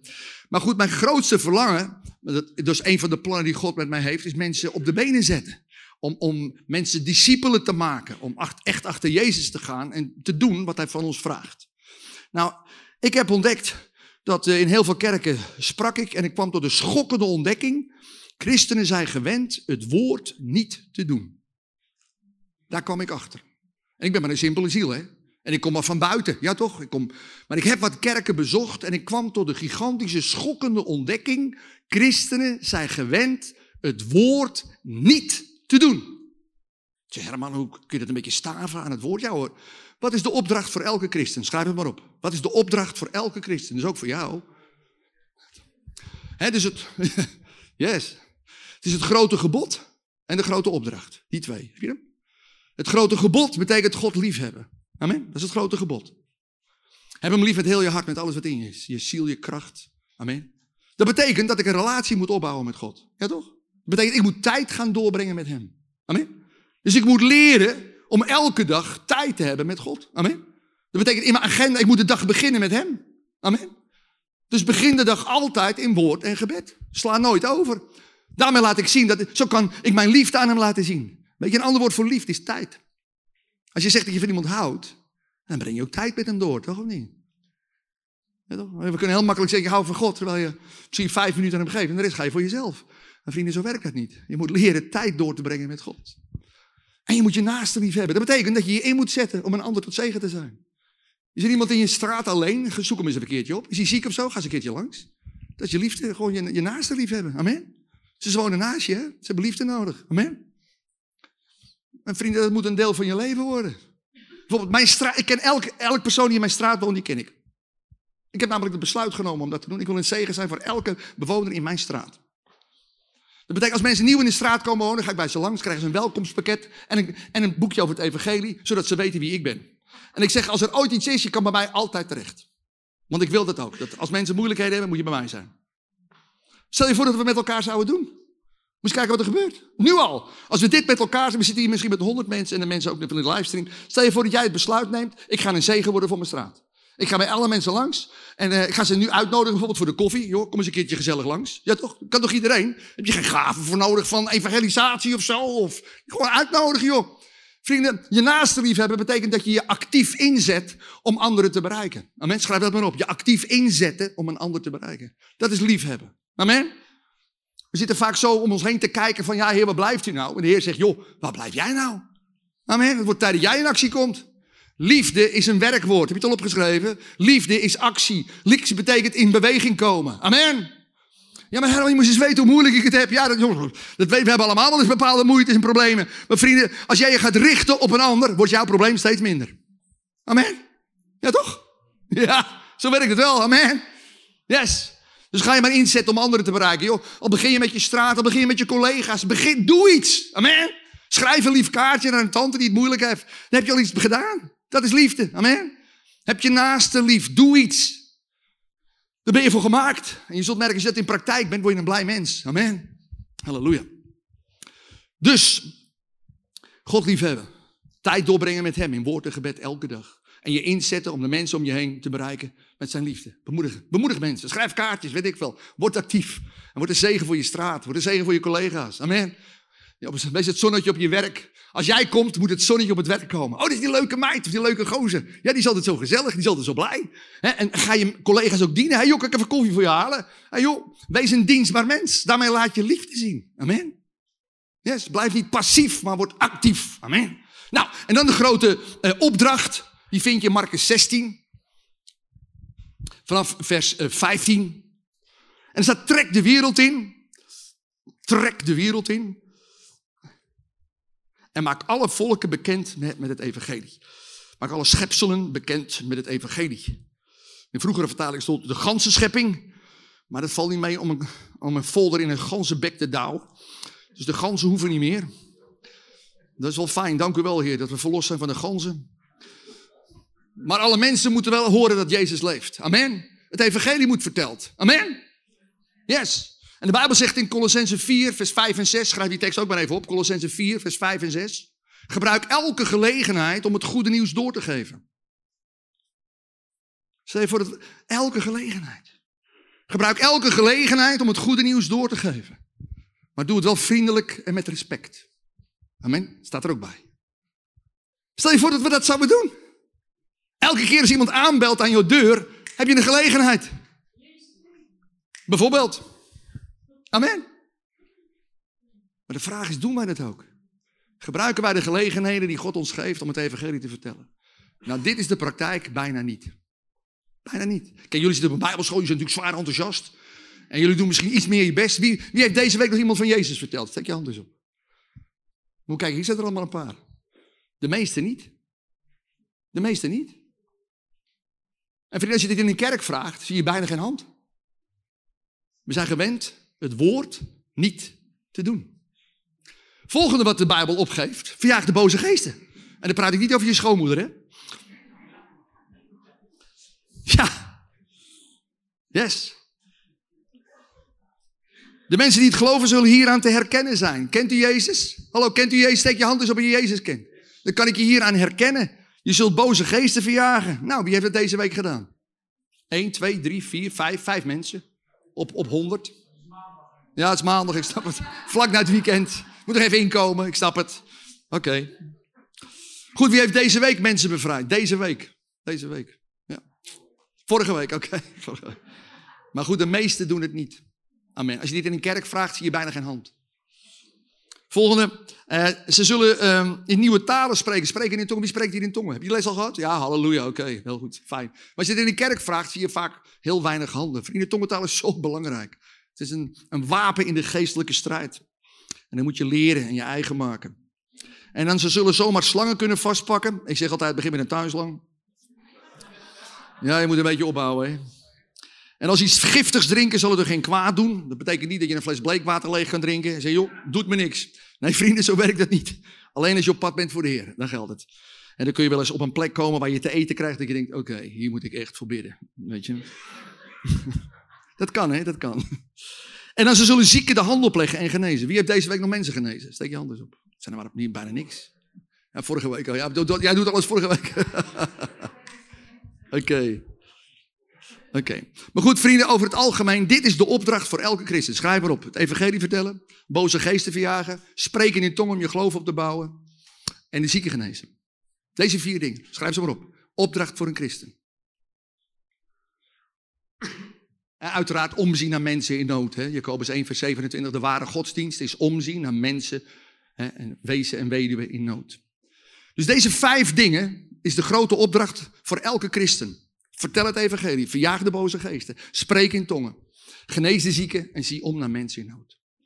Nou, en wat, toen die constatering kwam ik, christenen doen dit massaal niet. Dat is gek hè? Je ziet op een voetbalclub, maar je voetbal niet. Je zit elke week in de kantine of in de kleedkamer, maar je komt nooit op het veld. En als de trainer zegt, jongens, zullen we een keer het veld op? Nee, dat gaan we niet doen. Nee, nee, nee, de kantine is veel te leuk en de kleedkamer trouwens ook. En ik heb net zo'n prachtig nieuw pakje aan. Nou, dat ga ik niet smerig maken. Nee, nee. Vrienden, het slaat nergens op. We zijn een aanfluiting. Als je niet doet waarvoor je staat, word je een aanfluiting. Amen. En het is de kerk geworden, een aanfluiting. Het is een lachertje geworden omdat mensen het woord niet serieus hebben genomen. En sterker nog, heel veel sprekers dagen mensen ook nooit uit om iets te doen. En vind, dan ben je geen spreker. Je bent alleen maar een spreker als je mensen uitdaagt om in beweging te komen. Amen. Als je preekt en je hebt geen opdracht, dan heb je eigenlijk niet gepreekt. Amen. Je hebt de opdracht als spreker om mensen in beweging te zetten. Amen. En dat hebben heel veel dominees leren dat blijkbaar niet. Heel veel voorgangers leren dat niet. Wat krijg je dan? Je krijgt je preekfabrieken. Mensen horen preekjes aan die ze toch niet doen. Amen. Mensen worden passief. Mensen zitten genezen. Normaal moet je pen en papier bij je hebben, moet je altijd bij je hebben, vrienden. Je moet schrijven. Waarom? Je moet op het puntje van je stoel zitten. Als het woord van God open gaat, is de waarheid. Kom on, je hoort de waarheid. Amen. Je moet leergierig zijn. Jezus zegt, ik zoek discipelen. Een discipel is een leerling. Amen. En vooral, we hebben kerken vol met kerkgangers. Nou, een kerkganger gaat nooit een ziel bereiken. En Jezus zegt ook niet, trek de wereld in en maak alle volken tot kerkgangers. Dat zegt hij niet. Hij zegt, trek de wereld in, maak alle volken tot discipelen. Amen. Een discipel is een leerling, dus je moet leergierig zijn. Amen. En dat is een goede vraag voor jouw leven. Ik weet niet hoe lang je christen bent. Heb jij ooit een discipel voortgebracht? Het zou wel eens kunnen dat het niet zo is. Dat komt omdat je zelf geen discipel bent. Amen. Je kan alleen maar voortbrengen wat je zelf bent. Amen. Er is een hopeloos gebrek aan discipelschap. Amen. We zijn barsten van de kerkgangers. Nou, die gaan geen, geen ziel bereiken. Lopen preekjes aan te horen die ze toch niet doen. Dus je kap ermee. En daarin je moet een besluit in je leven nemen. Ik ga Jezus volgen. Hoor je wat ik zeg? Je moet een besluit in je leven nemen om Jezus te volgen. Dan gaat er echt iets veranderen in je leven. Niet eerder. Niet eerder. Je kan preken aanhoren wat je wil, daar ga je niet door veranderen. Je moet een besluit nemen om die woorden te gaan doen. Doen. Amen. En als je het woord niet doet, dan wordt het christendom. Amen. Dan word je een, christ, een domme christen. Amen. Vrienden, je moet het woord gaan doen. Dus vanavond krijg je een boodschap mee om te doen. Ik ben benieuwd wie het gaat doen. Maar u bent vrij, maar ik daag je wel uit. Haha, lekker pu. Dat is namelijk mijn opdracht. Mensen uitdagen om te gaan voor Jezus. Ieder heeft zo zijn taak. Amen. Dus vrienden, de opdracht is deze. Evangelie vertellen, boze geesten verjagen, spreken in tongen, zieken genezen en omzien naar mensen in nood. Waarom doen we dit nou niet? En ik ben in heel wat kerken geweest en ik heb in heel wat kerken gesproken. En dan kwam ik een jaar later terug om weer eens nieuw te spreken en ik zag die mensen waren voor geen cent veranderd. Ik dacht, joh, overal waar ik kom, dan gaan ze het lekker doen. Dat dacht ik in mijn naïviteit. Maar ze deden helemaal niks, joh. Ze waren gewend breken aan te horen, maar niet om het te doen. En vriend, ik weet dat zo, ik, ik denk, dat kan toch niet waar zijn? Bro, stel je voor dat je op een voetbalclub zit, jongens, we gaan voetballen. En dan gaan ze, met, gaan ze handballen. Hallo, we gaan voetballen, toch of niet? Nee, ik vind de hand vind ik leuker. Ik vind met je voeten komt hij zo hard aan. Houd toch op. Je zit op een voetbalclub of niet? Ja toch, dan ga je voetballen. Amen. Rossen met die bal. Amen. Ja toch? Je bent christen of niet? Je christen bent, ga je het evangelie vertellen. Klaar. Ja, maar Herman, ik heb niet zo'n karakter. Nee, ik heb niet zo'n karakter. Ik ben gewoon heel verlegen, heel naar binnen gekeerd, ben ik. Ja, ik ben gewoon naar binnen gekeerd. Ik ben niet zo'n zo'n uitbundig type als jij. Dus je kan dat gewoon niet. Nee. Als ik het probeer, krijg ik een rood hoofd en zo. Ik begin te zweten op de meest gekke plekken. Dan denk ik, hoe kan ik daar ook zweten? Ja, echt waar. Dus ik kan dat gewoon niet. Nou vrienden, waarom, let op, waarom doen we niet wat de Bijbel zegt? Omdat we niet getraind zijn. Nou, dit woord trainen moet je onthouden. Je bent niet getraind. Amen. Kerken trainen vaak hun mensen niet. Ja, ze geven ze preekjes. Nou, ik bedoel, fijn. Maar vrienden, trainen betekent aanpakken. Amen. Gaan doen. We gaan het oefenen. Amen. Zodat jij het, hè, als het, woord voorganger betekent, hij doet het voor. Amen. Maar heel veel voorgangers doen het helemaal niet voor. Ja, hallo. Dan kun je ook niks leren, toch? Dus geen veroordeling. Ik wil ook niemand veroordelen. Maar wel wakker maken. Om te zeggen, jongens, jij moet een discipel worden. En het wordt tijd dat je discipelen gaat voortbrengen. Amen. Halleluja. En jij moet de vraag eens durven te stellen: heb ik ooit iemand voortgebracht die Jezus echt is gaan volgen? En als je tot de schokkende ontdekking komt: nee, ik heb nog nooit iemand voortgebracht die Jezus echt is gaan volgen.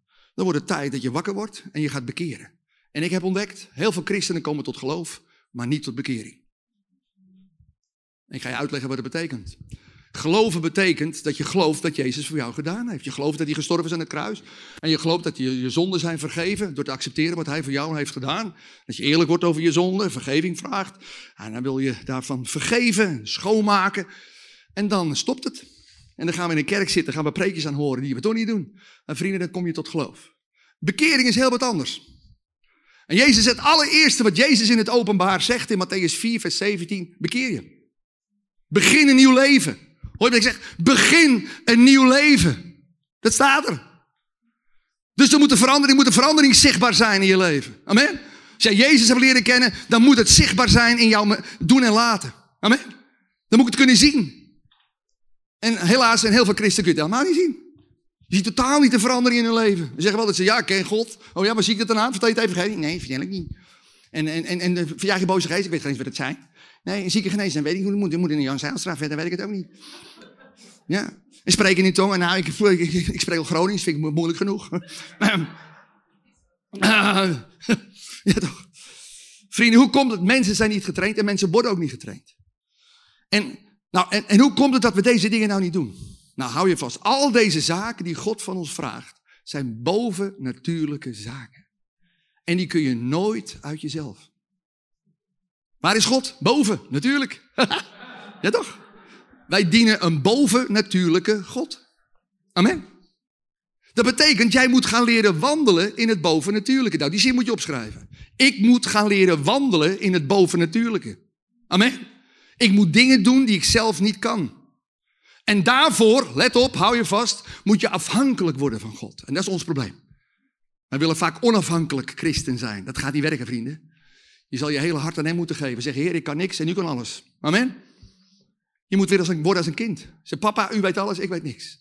Zoals de Heer Jezus, dat vind ik ook zo ontroerend. De Heer Jezus zegt zelf, ik kan het zelf ook niet. Vind je dat niet ontroerend? Jezus zei het zelf ook. Ik doe alleen maar wat ik de Vader heb zien doen. Amen, dat is het enige wat ik doe.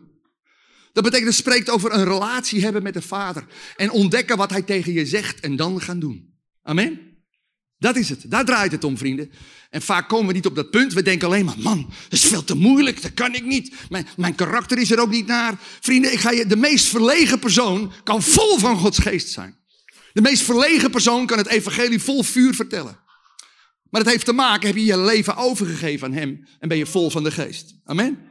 Nou, en waar begint nou het christelijk leven? Nou vrienden, je moet gewoon kijken hoe Jezus het heeft gedaan. Ja toch? Hij heeft het voorgeleefd. Amen. Hij heeft precies voorgedaan hoe wij mogen leven. En uh, dat is ook het mooie van Jezus. Hij is niet alleen onze held, onze redder, onze koning, maar hij is ook ons voorbeeld. Amen. En de Bijbel zegt in 1 Petrus 2 vers 21 dat we in zijn voetstappen moeten treden. Dus we moeten doen wat hij deed. Nou, dan gaan we kijken hoe Jezus het christelijk leven oppakte. Dan gaan we naar Matthäus 3. Matthäus 3. ga je kijken hoe hij het nou deed. Want hij is toch ons voorbeeld, toch of niet? Nou, hou je vast. Matthäus 3. Ta-ta-da. Dan lezen we vanaf vers 13. Vers 13. Ah, dan moet ik even... Ik zoek even mijn... Uh, oh ja, mijn baril. Even bidden. Dank u wel, Heer. U maakt mijn ogen beter. Halleluja. is dat niet geweldig? God is goed. Oké. Oh! Zet mijn bril verkeerd op. Herman, wat dom. Oké. Ik doe het even goed. Zo. Ja, nu is hij goed. Oké. Nou, let op. Hij vast. Uh, we lezen Matthäus 3, vers 13. Jezus verliet Galilea en ging naar Johannes om zich door hem in de Jordaan te laten dopen. Johannes zei, goh, wat heb je een leuke zwembroek aan. hey, die vertalingen worden steeds gekker. Ja, ja, oké. nee hoor. Johannes wilde dat niet doen. Hij zegt, ik moet door u worden gedoopt, protesteerde hij. In plaats van u door mij. Toch wil ik dat je mij doopt, antwoordde Jezus. Want we moeten precies doen wat God van ons verlangt. Toen doopte Johannes hem. En na gedoopt te zijn klom Jezus meteen op de oever. En liet ze mooie zwembroek zien. Oké. De hemel scheurde open en Johannes zag dat de geest van God in de vorm van een duif op Jezus neerdaalde. En toen kwam er een stem uit de hemel die zei, dit is mijn geliefde zoon, hij verheugt mijn hart. Nou, toen Jezus begon, zijn bediening begon, het begon met drie dingen. Allereerst, hij liet zich water dopen. En hij was natuurlijk al bekeerd, hij was al een kind van God. Ik bedoel, hij is de zoon van God. Dus die bekering hoeft hij zelf niet te maken, maar die moeten wij wel maken. We moeten de keus maken om een kind van God te willen worden. Amen. Daar begint het mee. Dat heet dan een mooie bekering. Een bekering waarin bekeert iemand zich als je iets geproefd hebt van de liefde van God. Amen. Ja toch? dus je hebt iets geproefd van die liefde, maar dan moet je wel een keus maken. En heel veel mensen weten niet wat bekering is. Nou, bekering, hou je vast, zit het woord keren in. Je keert je om. Je leeft niet langer voor jezelf. Hè? Ik heb altijd voor mezelf geleefd. Maar nu keer ik mij om. Ik stop ermee om voor mezelf te leven. Ik ga nu voor God leven en voor de mensen om me heen. Dat is een hele bewuste keus. En ik ga je vertellen, heel veel christenen hebben zich nooit bekeerd. Nooit. Zelfs als ze op een bijbelschool zitten. Ja, echt waar. Ja, echt. Dat heeft namelijk te maken. Ja, vaak krijgen ze ook geen onderwijs over. Maar bekering is zo belangrijk. is het fundament van een christelijk leven. Nou, hou je vast. De liefde, de liefde is de belangrijkste, of de, de liefde is de belangrijkste boodschap van het evangelie. En de genade is de kern van het evangelie. Maar het fundament van het evangelie is bekering. En op heel veel plekken wordt geen fundament gelegd. Mensen bekeren zich niet. En dan kan je onderwijzen wat ze wil en ze gaan het bijna niet doen. Waarom? Ze hebben zich niet bekeerd. Vrienden, bekering betekent een hele bewuste keus. Ik kap ermee om voor mezelf te leven. En ik ga nu voor hem leven. Een hele bewuste keus. Dat de belangrijkste vraag in je leven wordt: Heer, wat gaan we doen vandaag? Amen? En niet van heb je eigen leven maar een beetje indelen. Nou, dat en dat en dat. Nee, Heer, wat gaan we doen vandaag? Amen? Ik leef nu voor God. Dat is een compleet ander leven. Amen? Compleet ander leven. Een bekering vraagt dus een hele bewuste keuze om te zeggen: ik stop ermee om voor mezelf te leven en ik ga nu voor God leven voor de mensen om me heen. Halleluja. Amen. Bekering heeft alles te maken met het opruimen van zonde. Het heeft alles te maken met dingen goed maken. Dat je iedereen recht in de ogen kunt aankijken. Bekering heeft alles te maken met de wortels van het kwaad wegtrekken uit je leven. Dat betekent je leven radicaal op orde gaan brengen. Amen. Yes. En mensen toestaan die in mogen spreken op je leven. Amen. Dat hebben ook zo'n beetje, vind ik ook zo'n ding, hè? Van wie ben jij dat jij dat tegen mij gaat zeggen? Je moet blij zijn. Als mensen dingen zien in je leven, van joh, dat moet je op orde brengen. Amen. Dan moet je blij mee zijn, in plaats van chagrijnig en zeurderig te worden. Ja, we zijn het niet gewend omdat we zo onafhankelijk waren. Amen. Maar vrienden, bekering is het fundament. Heb jij ooit een keus gemaakt? Om met je hele hart te zeggen, ik ga achter Jezus aan. Ik stop ermee mezelf te dienen. Ik ga nu Hem dienen. Bekering is veranderen van levensdoel. Amen. Je levensdoel is nu Jezus dienen. En de mensen om je heen. En mensen die zich echt bekeerd hebben, dat zie ik gelijk. Dat zie je meteen. Maar je ziet het ook als mensen die niet gedaan hebben. Mooi voorbeeld is Zacchaeus. Ken je Zacchaeus? Dat is een mooi voorbeeld. Zacchaeus, de tolontvanger. Wat een bal gehakt was dat, zeg. Ja, toch? Iedereen had een oordeel over hem. Ja, toch? Niemand moest hem. Wat een flapdrol. Hij werkte met de Romeinen samen. was gewoon een landverrader. Vette landverrader. Reken maar dat hij uitgescholden is. Ja, toch? Dat je samenwerken met die, stomme Romeinen. Ja, hij deed het wel. Hij was een klein kereltje. Misschien is hij wel veel gepest, weet jij veel. En als je veel gepest bent, dan komt er een dag dat je anderen wil pesten. En soms kun je zo gefrustreerd raken omdat je gepest bent, dat je zo boos wordt, dat je vanuit boosheid dingen gaat doen. Amen. Dat je zelfs in staat bent om met de vijand te huilen. Omdat je zo boos bent, omdat je pijn bent gedaan. Vaak zit er wat achter, lieve mensen. Als mensen lelijk doen, zit er altijd pijn achter. Onthoud dat, maar schrijf dat maar op. Als mensen lelijk doen, zit daar pijn achter. Amen.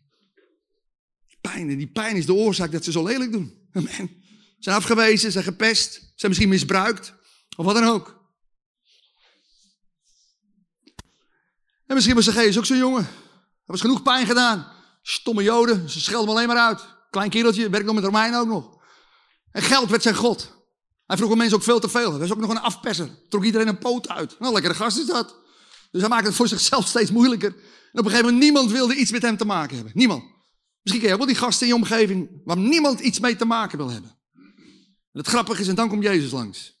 Halleluja. Hij komt in het dorp van Zacchaeus, Jericho. En, en, en hij, kon niet tussen de meuten staan, want niemand wilde bij hem staan. Dus hij klom maar in een boom, om van een afstandje te kijken. Zoals wij ook vaak, hè, van een afstandje kijken. Dus laat mij maar achterin zitten. Dimitri, had je nou maar achterin gezeten? Ja, toch? Maar ja, je zat voor, ja. Ja, lekker achterin, beetje lekker veilig. En, maar goed, hij klom in een boom om van een afstandje te kijken, want ja, hij wilde die Jezus ook wel even zien. En het grappige is, Jezus gaat juist naar de bal gehakt van Jericho toe. Naar de grootste augurk van de hele stad.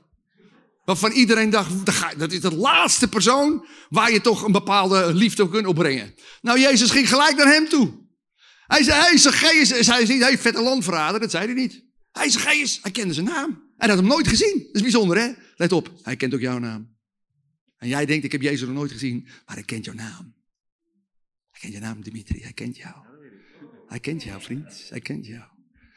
Halleluja. Waar kom je vandaan, Bosch. Den Bosch. Ben je er ook geboren? Nee. Waar ben je geboren? België.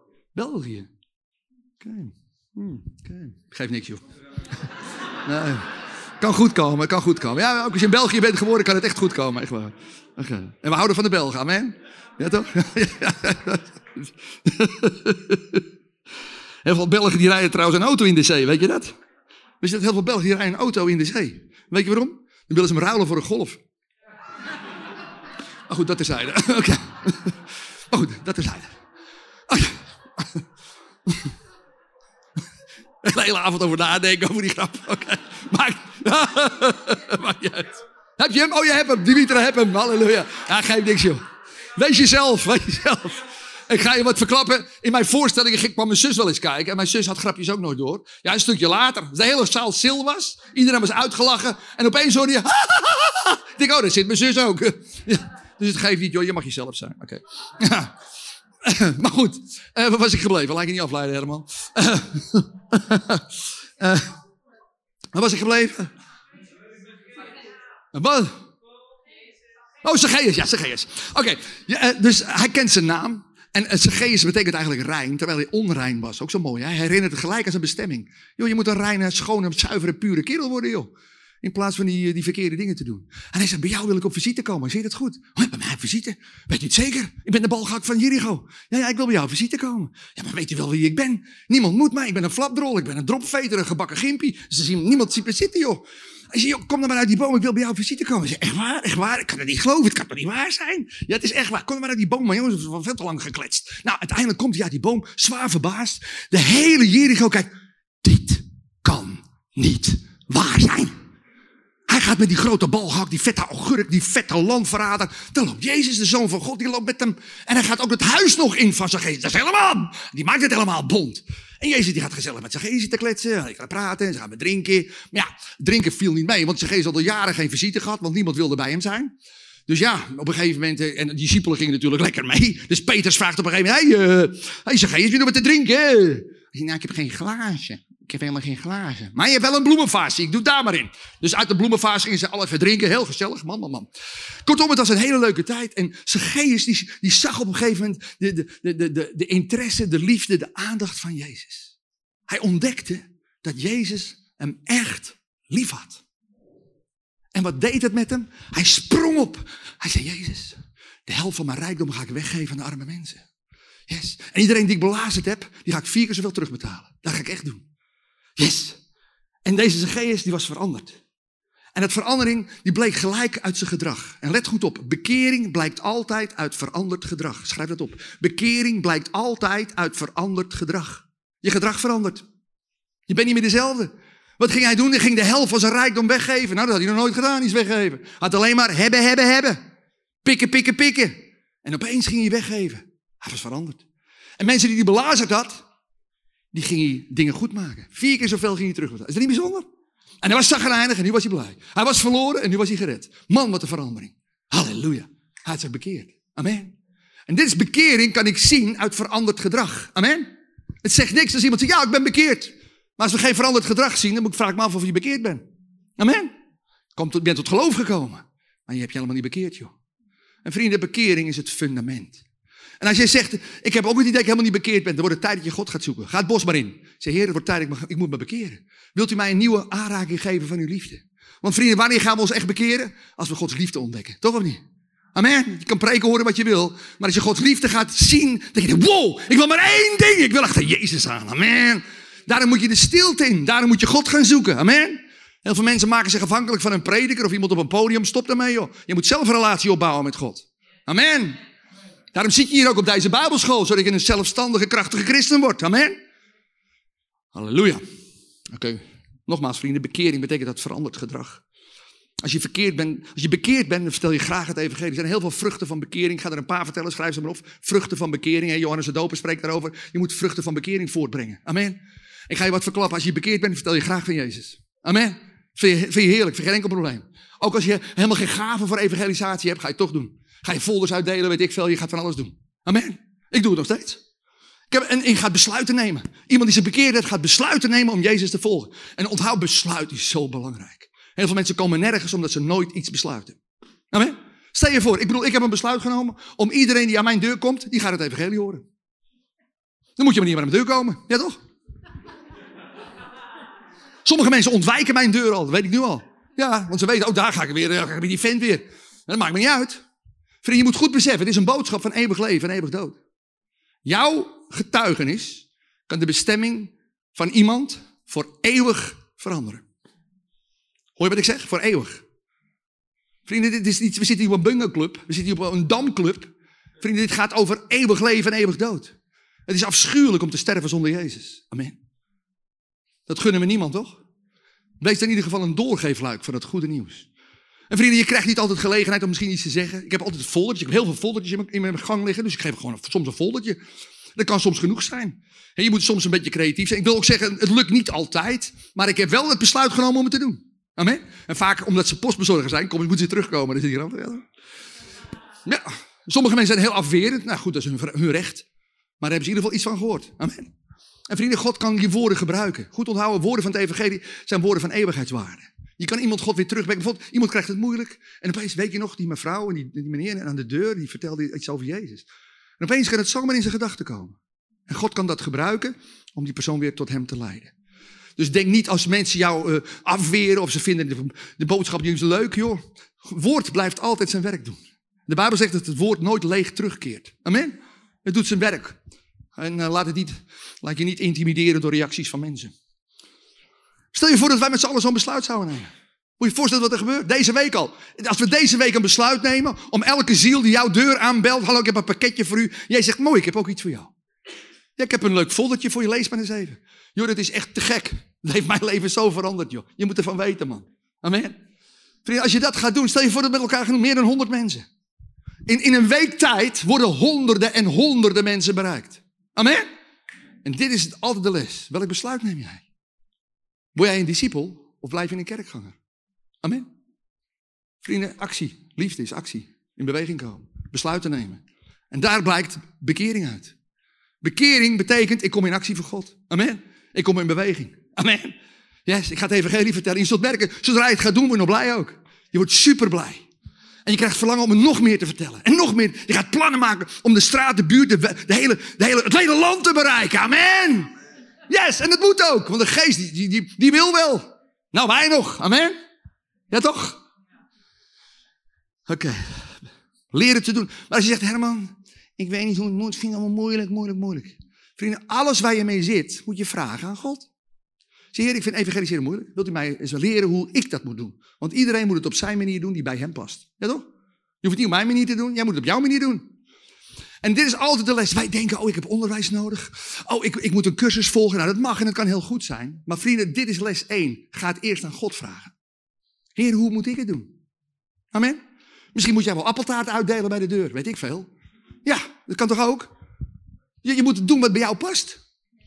En dus dit is, vrienden, dit is een van de live teksten die elke christen moet nemen. Is Psalm 105 vers 4. Psalm 105 vers 4. Psalm 105 vers 4. Psalm 105 vers 4. Vraag alles aan de Heer. Alles. Ook hoe je het evangelie moet vertellen. Alles. Je moet alles aan hem vragen. Hoe moet ik het doen? Wilt u mij het laten zien hoe ik het doe? Dimitri gaat straks vragen, hoe moet ik het doen? Ja, op jouw manier. Amen. Amen. Amen. Ja, hoe moet ik het doen? Ja, ja, ja. Met een zak patat weet ik veel. Halleluja. Ja, voel je vrij. Doe wat in je hart is. Amen. En laat zijn krachtje tot steun zijn en blijf voortdurend in contact met hem. Hoor je dat? Voortdurend in contact met hem blijven. Vrienden, terwijl ik met jullie spreek, ben ik ook in contact met de Vader. Amen. Yes. Dus vrienden, je moet leren een relatie te krijgen met God. En hoe doe je dat? Een van de manieren om dat te doen is alles aan hem te vragen. Zeg, papa, ik weet niet hoe ik het evangelie moet brengen. Wilt u mij eens laten zien hoe ik dat moet doen? Amen. Dan gaat hij je heus wel ideeën geven. Amen. Vraag alles aan de Heer. Alles. Alles. Wij bidden voor alles. Thuis bidden wij voor alles. Ik heb, leer ook iedereen voor alles te bidden. Is je koffiezetapparaat kapot? Bidden. Ja. Is je ijskast stuk? Bidden. Is je stereo-installatie stuk? Bidden. Ja, helemaal, je kunt gewoon een nieuwe kopen. Hè? Ja, dat kan. Er is een hoop geld binnen kwijt. Je kan er ook een keer voor bidden. En je zult merken, hoe meer je gaat bidden voor dingen, hoe meer wonderen je mee gaat maken. Want zo werkt het wel. Lukt alles gelijk? Nee, hoeft ook niet. We gaan het wel doen. Amen. En door het doen ga je wonderen meemaken. Waarom maken we geen wonderen mee? Ja, we strekken ons er niet naar uit. Ja, waarom maken we geen, genezingen mee? We strekken ons er niet naar uit. Amen. Je moet het gewoon leren doen. Maar nogmaals, overleg alles met hem. Amen. En dan gaat hij je wel onderwijzen. Daarin moet veel tijd doorbrengen met God, vrienden. Amen. Vrucht van bekering is het evangelie vertellen. Je gaat het evangelie vertellen. Vrucht van bekering is dat je de Bijbel gaat eten en vreten. Je wil alles weten wat er in het woord staat. Amen. Je wordt nieuwsgierig naar dat woord. Je, haalt het in je hoofd de straat op te gaan voordat je bij God bent geweest. Je gebedsleven krijgt een geweldige injectie. Je gaat voor alles bidden. Voor alles. Halleluja. Yes. En je wordt blij. Dat is een van de vruchten van bekering. Is een blij mens. Amen. Zo niks ergens dan een zaggerijnige christen. Zie, hoe ben je wel tot bekering gekomen? Amen. Tuurlijk hebben we onze mindere dagen, dat kan allemaal. dat hebben we allemaal wel eens, niet erg. Je mag af en toe wel eens een dipje hebben. Maar vrienden, over het algemeen horen wij blij te zijn. Amen. Toch of niet? En blijdschap is ook een keus. Schrijf het op, het is een keus. Ja, man. Ze zeggen, ik ben helemaal niet blij. Je moet eens omstandigheden eens kijken. Man, man, man, man. Ik ben door mijn rug gegaan en mijn nagels heb ik te ver afgeknipt. En uh, ja joh, en ik heb geen baan waar ik al, waar ik al jaren solliciteer, nog steeds geen baan. En ik heb uh, een dikke pukkels op mijn neus. En, uh, ja, en mijn hamster wil niet eten. En nou goed, allerlei dingen kun je aankaarten. Maar ik denk, oh, het gaat allemaal moeilijk en slecht. Joh, God weet het, maar je kunt altijd kiezen. Heer, ik ga u prijzen en ik zal blij zijn. De Bijbel zegt in Filippenzen 3 vers 1. Wat er ook gebeurt, wees blij. Wat een tekst hè. Wat er ook gebeurt, wees blij. Wow. Vrienden, blijdschap is kracht. Ik ben tot bekering gekomen door iemand die blij was. Verder niet. Ik verstond geen woord van wat hij zei. Hij was alleen maar blij. Amen. En blijdschap is als een magneet. Amen. En daar kun je voor kiezen en dan kun je oefenen. Heb je het weer? Moet je discipelen trainen met die hap. Er zijn dan wat vruchten van bekering. He, dus blijdschap. Geven. Ga geven, vrienden. Je moet veel meer gaan geven. Ik ga je een, een geheim. Stel je voor je, dat je even. Uh, dat is een opdracht die je vanavond meekrijgt, als je dat wil. Je gaat even 50 euro pakken en je vraagt, Heer, aan wie moet ik die geven? Dat is leuke. Poeh. Als je dat doet, als 100 mensen dat doen, wordt er dus 5000 euro weggegeven. In één keer. En 100 mensen worden gezegend met 50 euro. Wie, wie wil deze opdracht doen? Oh, dit gaat er nu voor bidden, want sommigen die blijven zitten terwijl ze het wel moeten doen. Ik ga nu voor je bidden. Vader, ik bid op dit moment. Voor alle mensen die hier zitten, spreek tot een hart. Sluit je ogen, je moet niet naar mij kijken. Ik ben maar een postbode. Je moet naar hem kijken. Wat Heer, ik wil leren geven. Dat is een vrucht van bekering. Ik moet vrijgevig worden. Dan laat ik u zien. En Heer, we hebben een, een, een, leuke opdracht. Om eens 50 euro te pakken en te zeggen: Heer, wie heeft die 50 euro nodig? Aan wie kan ik dat geven? Misschien met een lief kaartje erbij. Leuk bloemetje erbij. Wie weet. Wilt u eens tot mijn hart spreken? Vrienden, sluit je ogen. Kijk niet naar mij. Want God wil tot je hart spreken. Je ogen sluiten betekent dat je God de gelegenheid geeft om tot je te spreken. En daarom moet je niet naar mij kijken. Je moet je ogen dicht doen en zeggen, Heer, hier ben ik. Wat zegt u tegen mij op dit moment?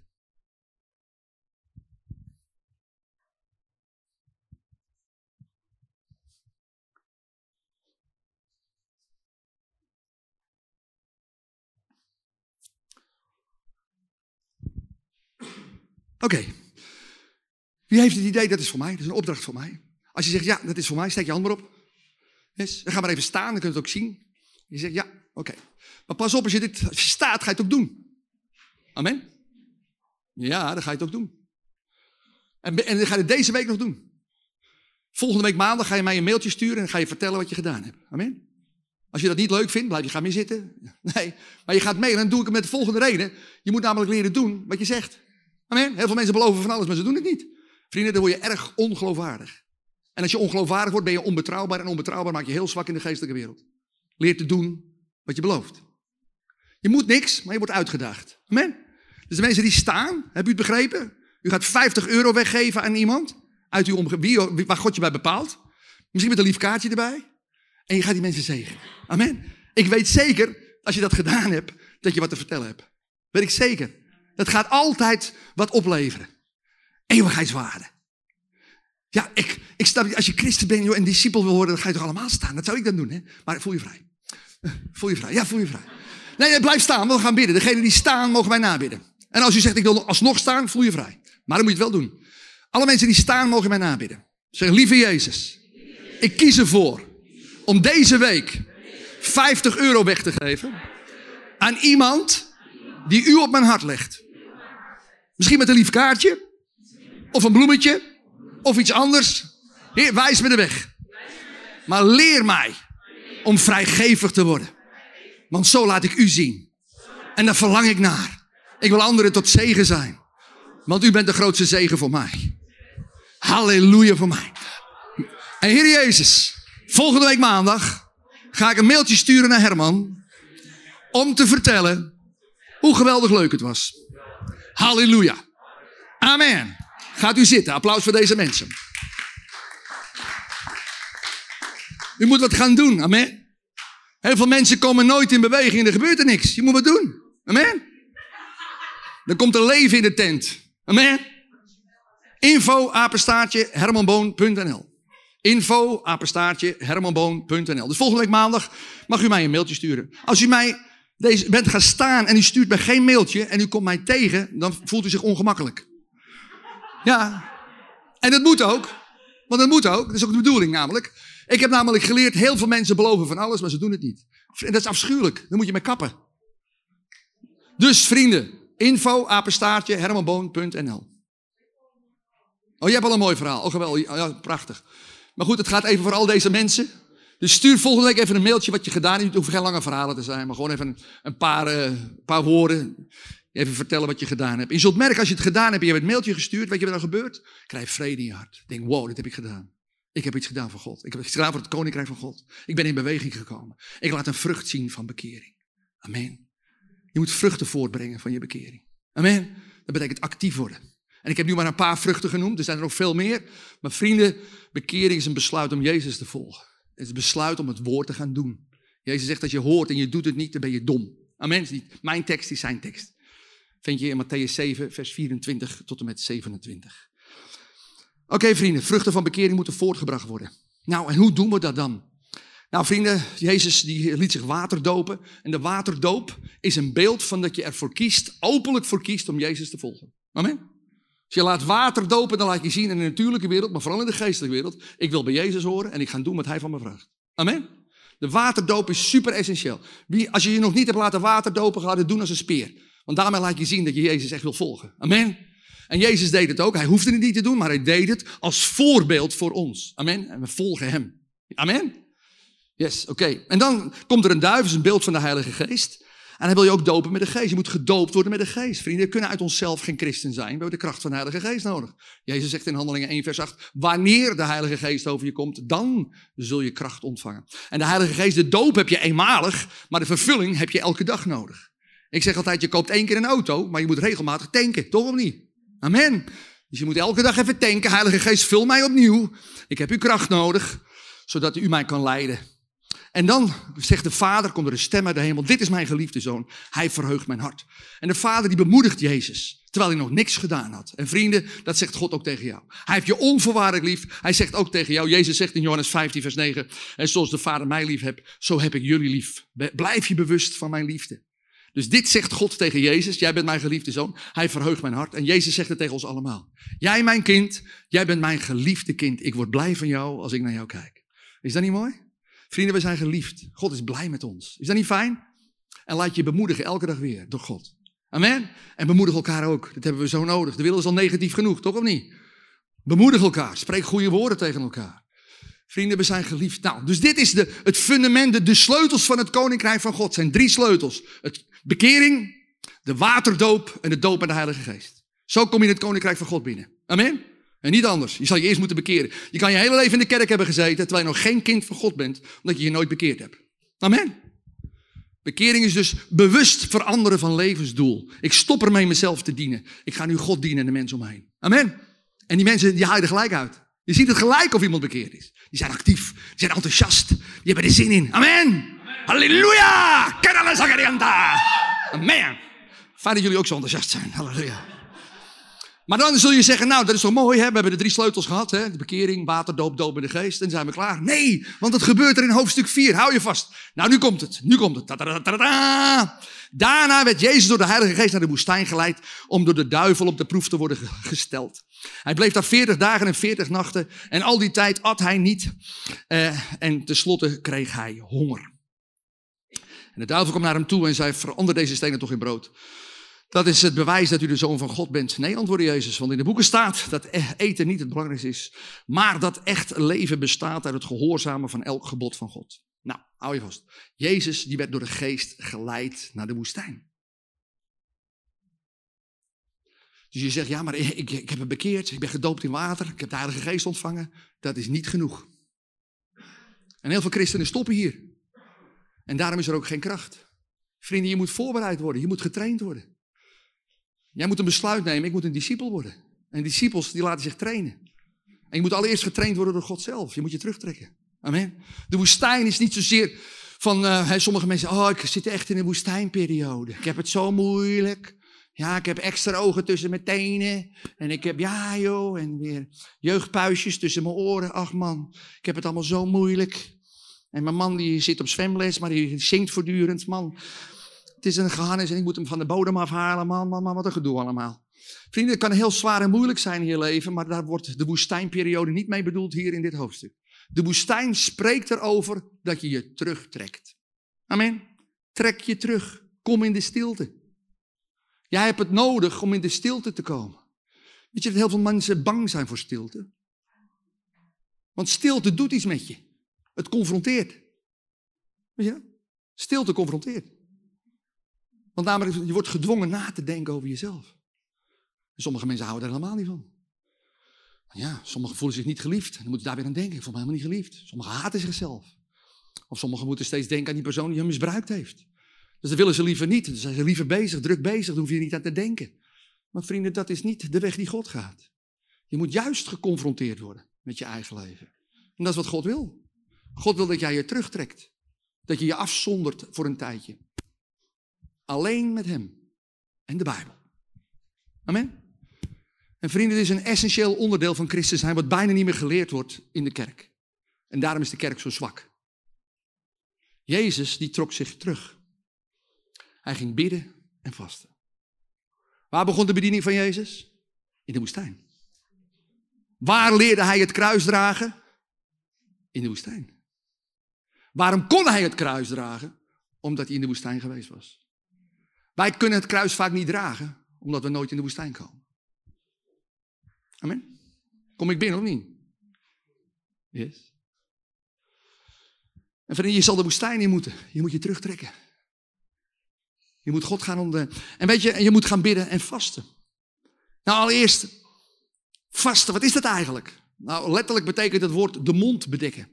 Dat betekent, we gaan even niet eten. Niet eten. Waar slaat dat nou op? Niet eten. Oh, flauwekul, waarom moet ik nou niet eten? Nou vrienden, dat heeft een duidelijk doel. Vasten is iets wat God bedacht heeft, niet mensen. Herman Boon heeft het niet bedacht. Ik heb het al zo vaak gedaan dat sommige mensen denken dat ik het bedacht heb.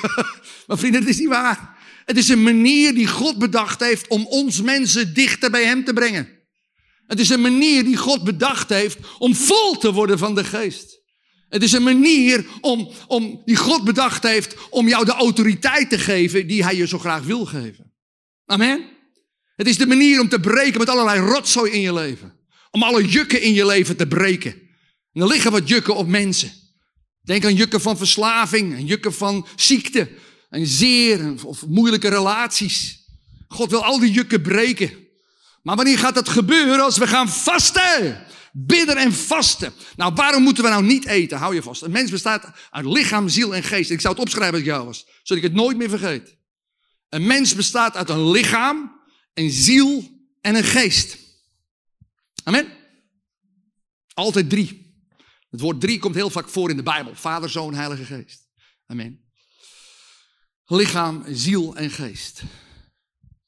Nou vrienden, je lichaam heeft allerlei verlangens. Zoals het verlangen naar eten. Verlangen naar luieren. Sommige mensen zijn zo aan het luieren dat ze lui zijn geworden. Kan ook nog. Je hebt een schop onder een kol nodig. Ja toch? Het verlangen naar drinken. Het verlangen naar seks. Dat kan goed zijn, maar het is vaak ontspoord. Zeker in deze tijd. Zoveel mensen zijn seksverslaafd. Zoveel mensen zijn pornoverslaafd. Ook in de kerk. Misschien ben jij het ook wel. En als je het nu hoort, denk je, oh nee, niet weer. Ja, weer. Ja, ik ga het weer vertellen. Want weet je wat doet, vrienden, wat doet zonde? Zonde trek je in de duisternis. Amen. Je kan ook in de Bijbel uit je kop kennen, maar als er zonde in je leven is, vrienden, er is geen, geen centimeter kracht. Amen. Uh, dus vrienden, je lichamelijke verlangens, die kunnen jouw leven gaan beheersen. Sommige mensen hebben eetproblemen, zijn verslaafd aan eten. Of aan niet eten. Denk maar aan de anorexia en bulimia patiënten. Amen. De reden is vaak dat mensen zich niet geliefd voelen. En dan gaan ze maar ja, die leegheid weg proberen te eten. Maar ja, het probleem groeit alleen maar. Ja toch? En het lost niks op. Sommigen raken drankverslaafd, koffieverslaafd. Weet ik veel wat je allemaal verslaafd aan kan raken. Computerverslaafd, denk daar eens aan. Zoveel mensen zijn computerverslaafd. Zitten uren en uren achter dat ding. Sommigen zijn telefoonverslaafd. Ik heb wel eens iemand bevrijd van een telefoonverslaving. Amen. Het eerste wat ze doen is hun telefoon oppakken s ochtends. Het laatste wat ze doen s'avonds is hun telefoon even bekijken. Vrienden, waar ik zo met de Heer omging. Amen. Sommige mensen moeten hun telefoon gewoon de sloot in flikkeren. Amen. Is je God geworden. Amen. Zoveel mensen zijn verslaafd aan allerlei lichamelijke zaken. Eten, drinken, seks, computers. Het zijn allemaal verlangens van het lichaam. En die regeren jouw leven. Amen. Hoeveel mensen niet verslaafd zijn aan allerlei zaken, joh. Het is ongekend. Ik heb eens een keer een jongen gehad die was verslaafd aan vuurwerk. Je kunt de meest maffe dingen verslaafd zijn. Als 31 december geweest was, dan dacht hij alweer aan het jaar daarop. Was je daar alweer mee bezig?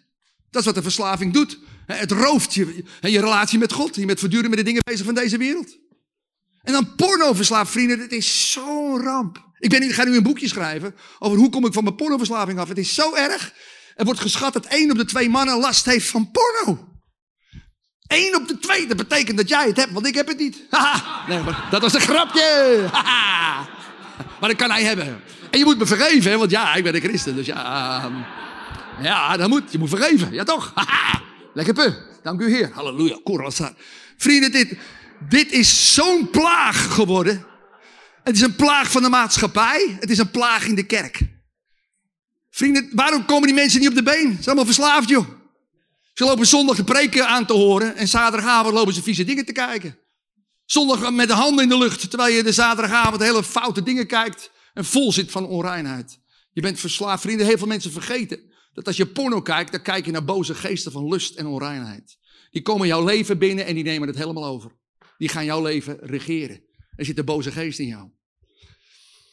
En vrienden, je bent de klos, want het gaat van kwaad tot erger. Hoeveel huwelijken gaan niet stuk door pornoverslaving? Ik heb eens een keer een jong stel voor me gehad. Die vrouw zegt, ik wil scheiden van Ik zeg, waarom? Hij is pornoverslaafd. Hoe verdrietig is dat? Het vernietigt je huwelijk. Het vernietigt je gezin. Het vernietigt je toekomst. Het vernietigt je alles. Amen. Heel veel mensen zijn zich totaal niet bewust dat je, zodra je de knop indrukt, bij de klos. De eerste behoefte van een man is seksualiteit. Maar dat moet onder de controle staan van de Heer Jezus. En als jij eh, porno gaat kijken, kom je altijd in de duisternis. Altijd. Je kan nooit ongestraft porno kijken. Nooit. En je raakt verslaafd aan zelfbevrediging. En wat gebeurt er? Je schaamt je kapot. En de schaamte neemt toe. En wat gebeurt er? Je gaat je isoleren. Want je durft niet eerlijk te zijn over waar je werkelijk mee zit. Je durft er ook niet over te praten. Stel je voor dat ze erachter komen dat jij ook pornoverslaafd bent. Nou vrienden, ik ga iets verklappen. De meesten zijn pornoverslaafd. En wat ik nu al tegenkom is dat er al vrouwen verslaafd zijn aan porno. Die komen we ook al tegen. Het wordt steeds erger. Het wordt steeds gekker en heftiger. Amen. Vrienden, je moet wakker worden. Ik moet echt tegen je zeggen, als jij pornoverslaafd bent, moet je vanavond nog hulp zoeken. Hoe, hoe, hoe kom ik van mijn pornoverslaving af? Dit is stap 1. Je moet het in de openheid brengen. Je moet iemand bellen en zeggen, joh, ik ben pornoverslaafd, wil je mij helpen? Hoe laat is het? Oké. Wil je mij helpen? Je hebt hulp nodig. Deze verslaving ga je namelijk niet in je uppie overwinnen. Nee? Je hebt iemand nodig. Je moet eerlijk worden. Dus zoek een vertrouwenspersoon. Bel iemand op, joh, wil je mij helpen om er vanaf te komen? Dat is de eerste stap om van je porno af te komen. Vrienden, dat moet je echt gaan doen. Waarom moeten we vasten? Om verslavingen te breken. Amen. Waar, waar wordt porno verslaven? In de woestijn. Je moet gaan bidden en vasten. Het is een juk in je leven geworden. En de Bijbel zegt in Jesaja 10 vers 27, het juk wordt gebroken door de salving. En wat is salving? Salving is een ander woord voor kracht. Hoe ontvang ik kracht? Als ik de woestijn in ga. Dus maar ga terugtrekken. Dus ga bidden en vasten. Dan krijg je kracht. Dan komt de kracht van God wordt vrijgezet. Amen. Dan krijg je kracht om met verslavingen te breken. Sommige mensen zeggen, ik heb van alles geprobeerd om deze verslaving te overwinnen. En niks lukt. Ik zeg, oh ja, heb je al gevast? En dan wordt het stil. Zodra iemand komt met een verslaving, moet je dit zeggen, je moet vasten. Amen. En heel veel uit, die willen dat niet. Nou ja, dat is je eigen verantwoordelijkheid. Maar dan moet je niet zeuren. Amen. Soms moet er een stuk wanhoop komen in het leven van iemand. Voordat hij echt gaat bidden en vasten. Jezus ging de woestijn in. En waarom? om, uh, om jukken te breken. En vrienden, je lichamelijke verlangens kunnen jou de baas zijn. Dan zeg je dat je christen bent, maar je wordt eigenlijk geleid door je lichamelijke verlangens. Amen. Die is de baas. Terwijl je zegt dat Jezus de baas is. Dat is helemaal niet zo, dat is niet waar. Dan je ziel. Je ziel bestaat uit je, je gevoel, je verstand en je wil. En heel veel mensen laten zich leiden door hun ziel. En hij ja, maar wat jij zegt, Herman, dat vind ik niet. Maar het gaat niet om wat jij vindt. Het gaat erom wat God vindt, hoor niet? Ja, ja Herman, wat jij zegt, dat wil ik helemaal niet. Maar het gaat niet om wat jij wil of wat ik wil. Het gaat erom wat God wil, toch of niet? Ja, maar Herman, jij, hoe jij het voelt, nou zo voel ik het niet hoor. Ja, het gaat niet om hoe jij het voelt of hoe ik het voel. Het gaat erom hoe God het voelt. Het is allemaal ziel. En weet je wat in je ziel? Je ziel loopt altijd te oordelen. Weet je, heel veel mensen lopen altijd te oordelen over allerlei mensen. Op een podium, of die naast ze zitten. Ze zijn te lang, of de preek is te lang, of weet ik veel. Stel je voor dat ik tot vanavond twee uur ga preken. Stel je voor, nou, nou had ik al lang thuis moeten zijn. Maar vrienden, als je Jezus jouw Heer is, maakt het je geen zak uit. Je wilt vol zijn van het woord. Je wil het woord horen. Amen. Ja, amen. Ja, ik ga vaak langer door dan dat ik gepland ben. Dus zegen. En, uh, en vrienden, wat maakt het uit? Amen. Laat ons vol gieten met het woord van God. Amen. En word vol van Hem. En word alsjeblieft enthousiast over Jezus. En leer te breken met de rotzooi in je leven. Amen. Zodat je een man en een vrouw van God wordt, heilig, zuiver en puur. Waar Gods geest heerlijk doorheen kan stromen. Amen. Maar daarvoor moet je leren vasten. Heel veel mensen laten zich leiden door hun ziel. Ja, maar ik vind het toch anders. Ja, ik voel het anders. Ja, maar ik denk er anders over. Vrienden, dat niet ter zake. Zolang je die dingen zegt, heb je je nog niet bekeerd. Je ziel moet namelijk onderworpen worden aan de geest. Je lichaam moet onderworpen worden aan de geest.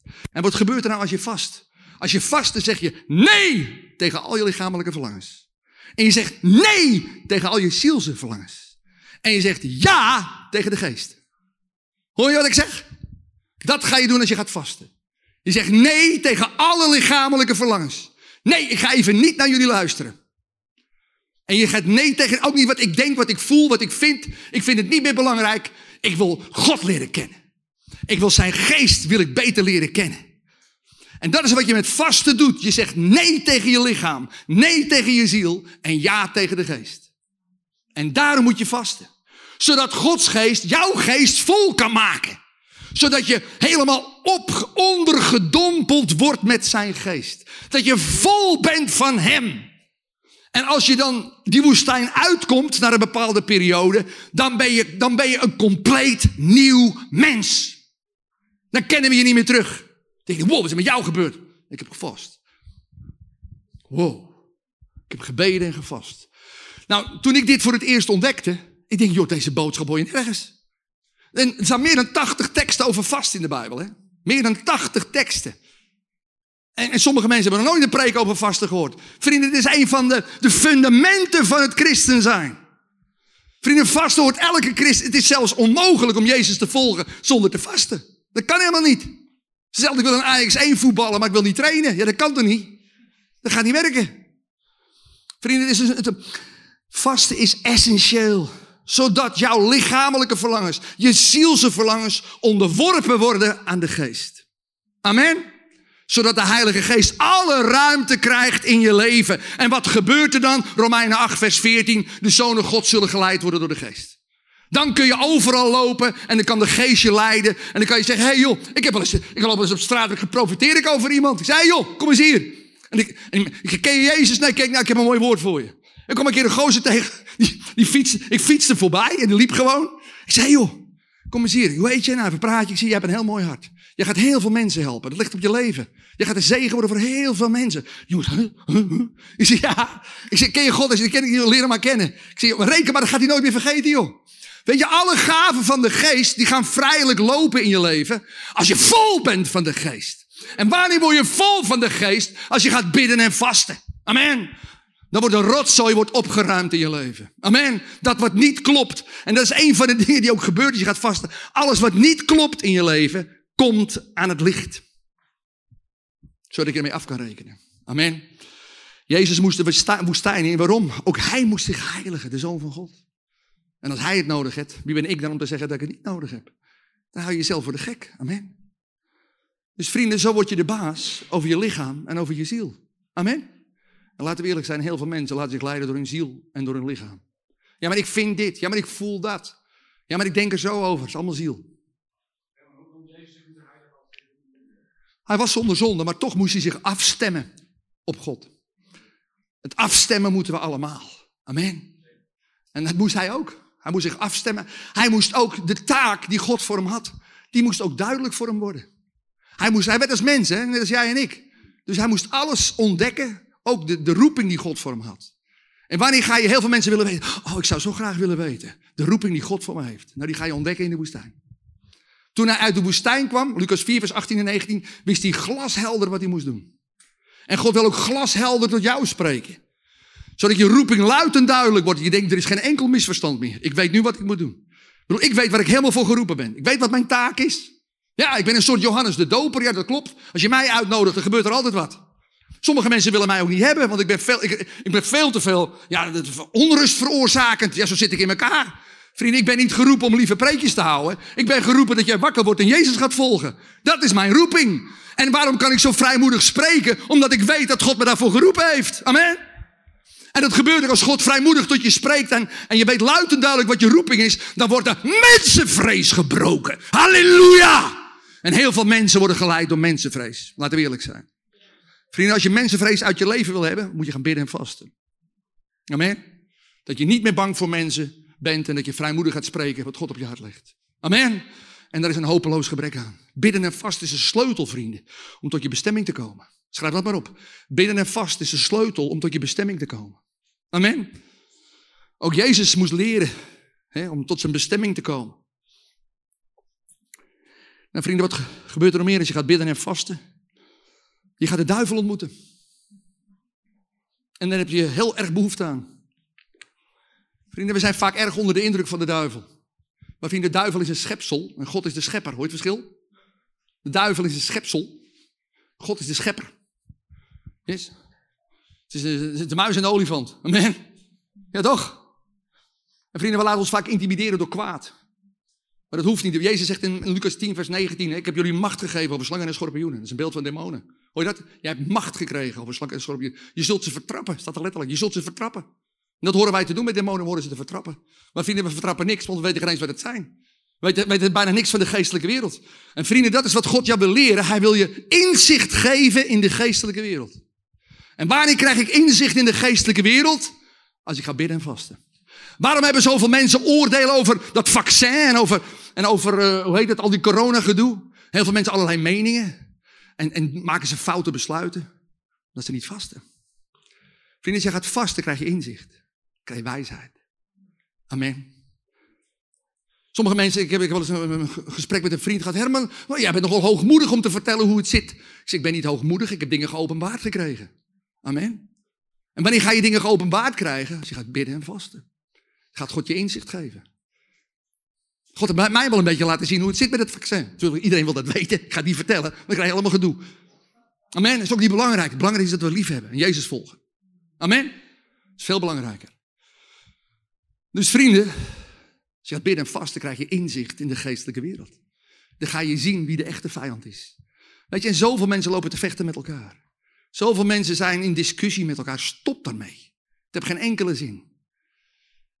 Er zit een macht achter. Vrienden, de hele wereld is in de macht van de duivel, zegt de Bijbel in 1 Johannes 5, vers 19. Amen. Yes, hij, hij, en dat altijd kwaad wat je ziet, vrienden, heeft te maken dat hij ruimte krijgt. En de Satan kan alleen maar gekeerd worden door mensen die opgestaan in de geest een heilig leven op gaan pakken. En zeggen, Satan, nu is het klaar. Het is afgelopen. Amen. En ik geloof nog echt dat dit land terugkeert naar koning Jezus. Dat geloof ik echt. Ik bid er elke dag voor. Ik, bid elke dag, geef ons een regering die u kent. Geef ons een premier die u kent. Het gebed moet je ook nabidden. Ik zou schrijven, schrijf het maar op. Geef ons een premier die u kent. Geef ons ministers die u kennen. Geef ons staatssecretarissen die u kennen. Geef ons kamerleden die u kennen. Geef ons weer een regering die ons terugbrengt bij koning Jezus. Amen. En wat je bidt zul je krijgen. Amen. En ik vind het heel bijzonder, want we hadden drie dagen gevast voor de verkiezingen. En toen kwam de uitslag en de VVD en de D66 waren de grootste partijen. Ik zei, nou, hele lekkere uitkomst. maar toen, vrienden, haha, god, het was nog niet klaar. Toen kwam het verhaal van Pieter Omzicht, weet je nog? En opeens was er verwarring. En opeens, vrienden, wow. En dit is ook weer een van de dingen die ik, die ik ook bid over de regering. Heer, als ze dingen hebben gedaan die het daglicht niet kunnen verdragen, breng het aan het licht. En het zou wel eens kunnen, vrienden, dat er een hele andere regering gaat komen dan we allemaal denken. Maar je moet blijven bidden. Je moet blijven bidden. Schrijf op. Geef ons een premier die u kent. Ik zou, ik zou zo graag willen dat jullie dat elke dag uitspreken.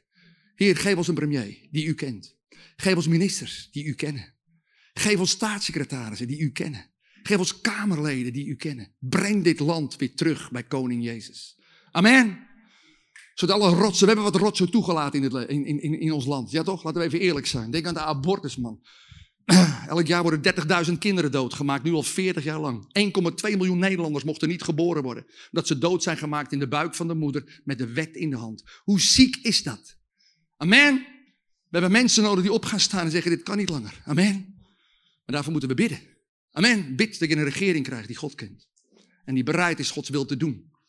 En alle foute besluiten van vorige regeringen weer gaat herroepen zodat dit land weer terugkeert naar koning Jezus. En ik geloof het echt. Ik geloof echt dat God dat gaat doen.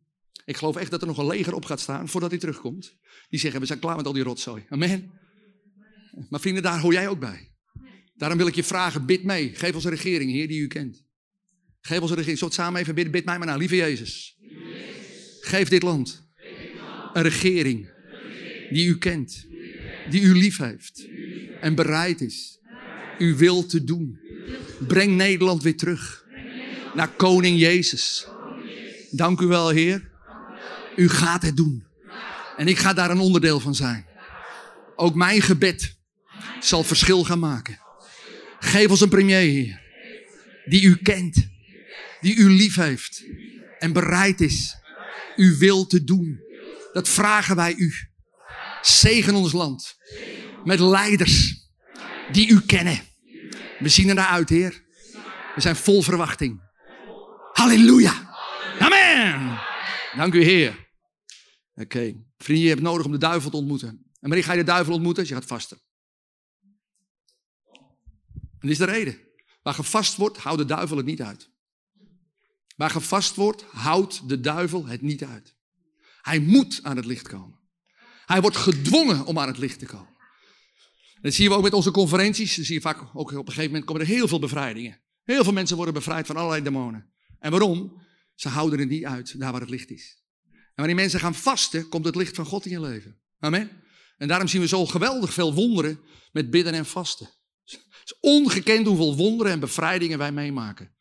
Ik heb, uh, je moet even denken aan Jolanda. Jolanda die kwam een keer in een rolstoel bij ons met bidden en vasten.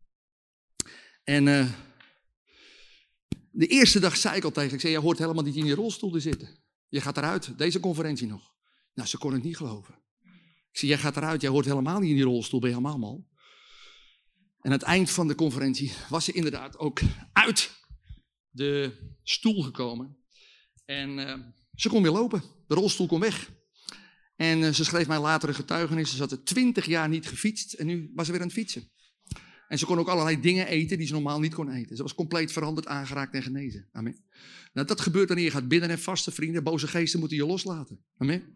En er was echt een, een, een geest van ontmoediging in haar leven. Was, uh, maar God heeft haar vrijgezet. En moest kijken hoe ze hersteld is, man. Dat is ongekend. Als je, als je wil wonderen wil meemaken en bevrijdingen, dan moet je gaan vasten.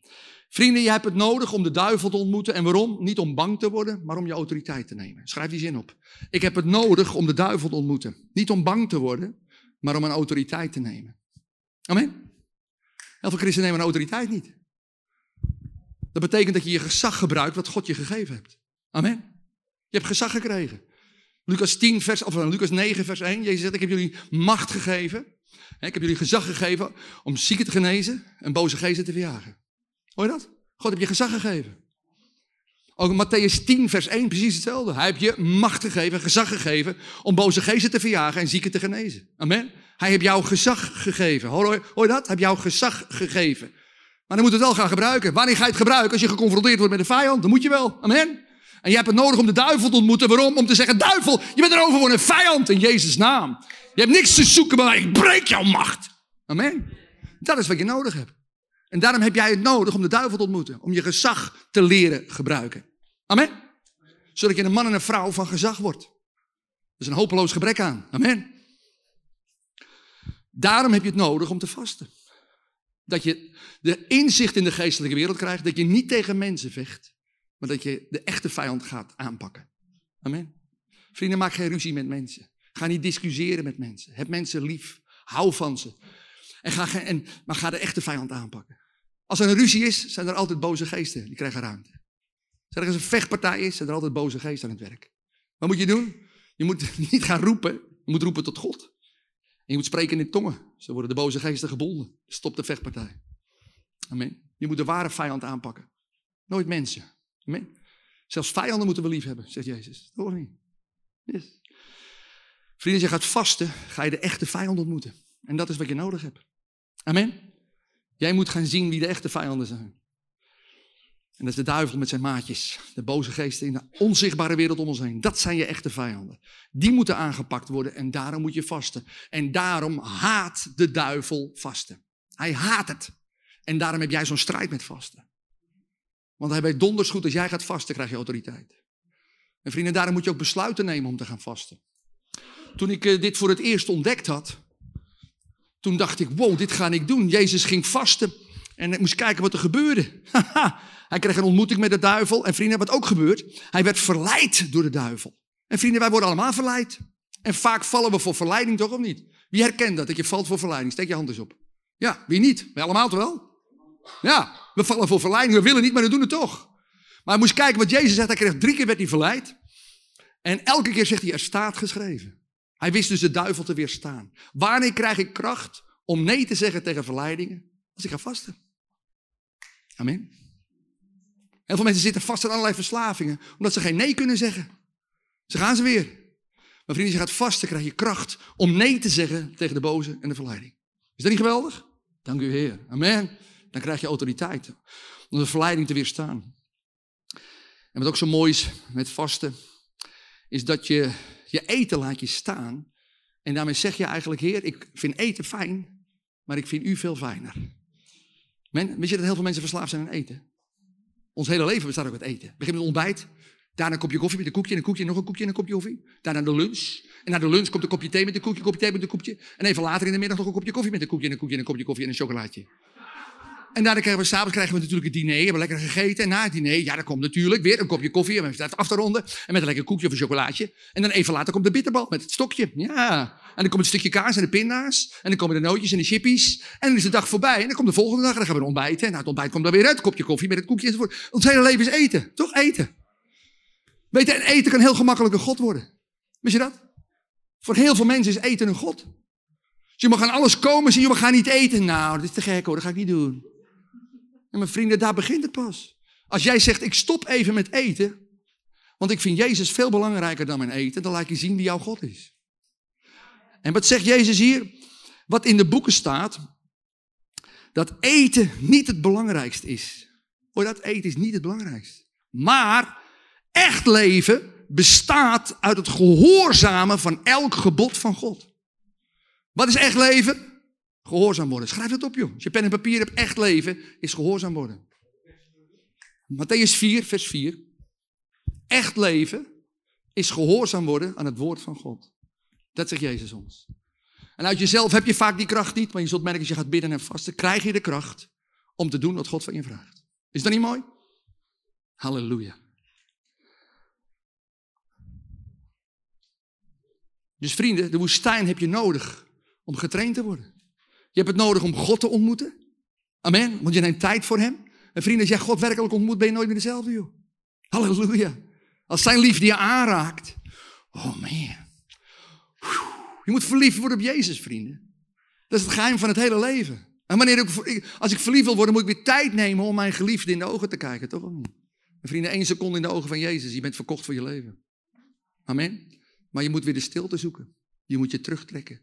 Je moet zeggen, oké Heer, ik heb u nodig. En vrienden, zo mooi in Lucas 4, waar het verhaal ook wordt verteld met wat andere details. Dan zie je in Lucas 4, vers 1, hij ging vol van de geest de woestijn in. En in Lucas 4, vers 14 staat, hij ging vol van de kracht van de Heilige Geest eruit. Het verschil? Hij ging vol van de geest erin. Dus je kan dus gedoopt zijn met de geest en denken, wow, ik heb het. Nee, je hebt het nog helemaal niet. Ja, je hebt de Heilige Geest ontvangen, dat is waar. Maar nog niet de kracht. Wanneer doe ik kracht op? In de woestijn. Als ik me terugtrek. Daar word ik gevuld met Gods geest. Amen. Daar wordt, uh, waar ik vol van het woord en vol van de geest.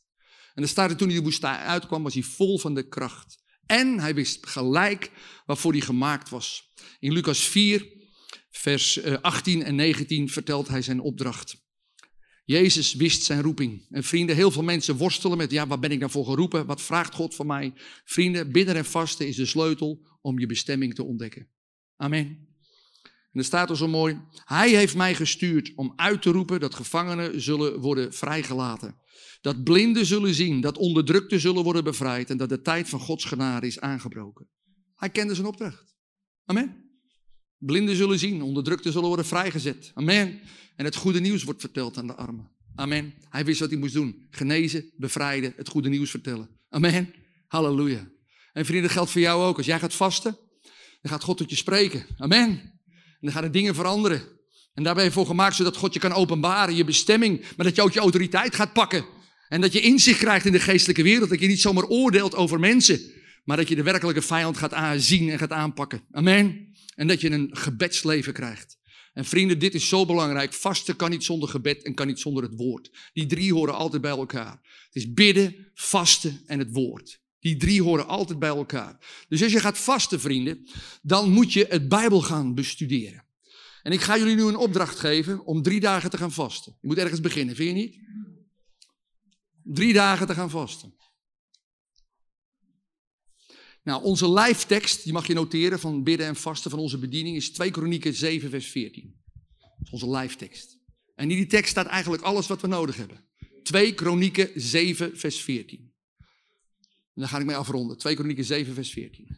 Daar staat, als mijn volk zich vernedert en als mijn volk gaat bidden en als mijn volk uh, mijn aangezicht gaat zoeken en breekt met zonde, dan zal ik horen uit de hemel, dan zal ik de zonde vergeven en het land herstellen.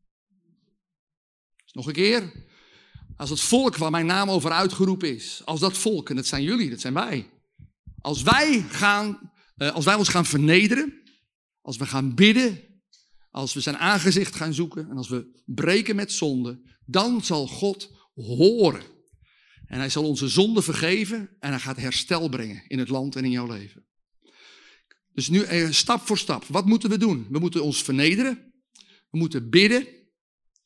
En we moeten zijn aangezicht zoeken. En we moeten breken met zonde. Dus deze vier dingen moet je doen.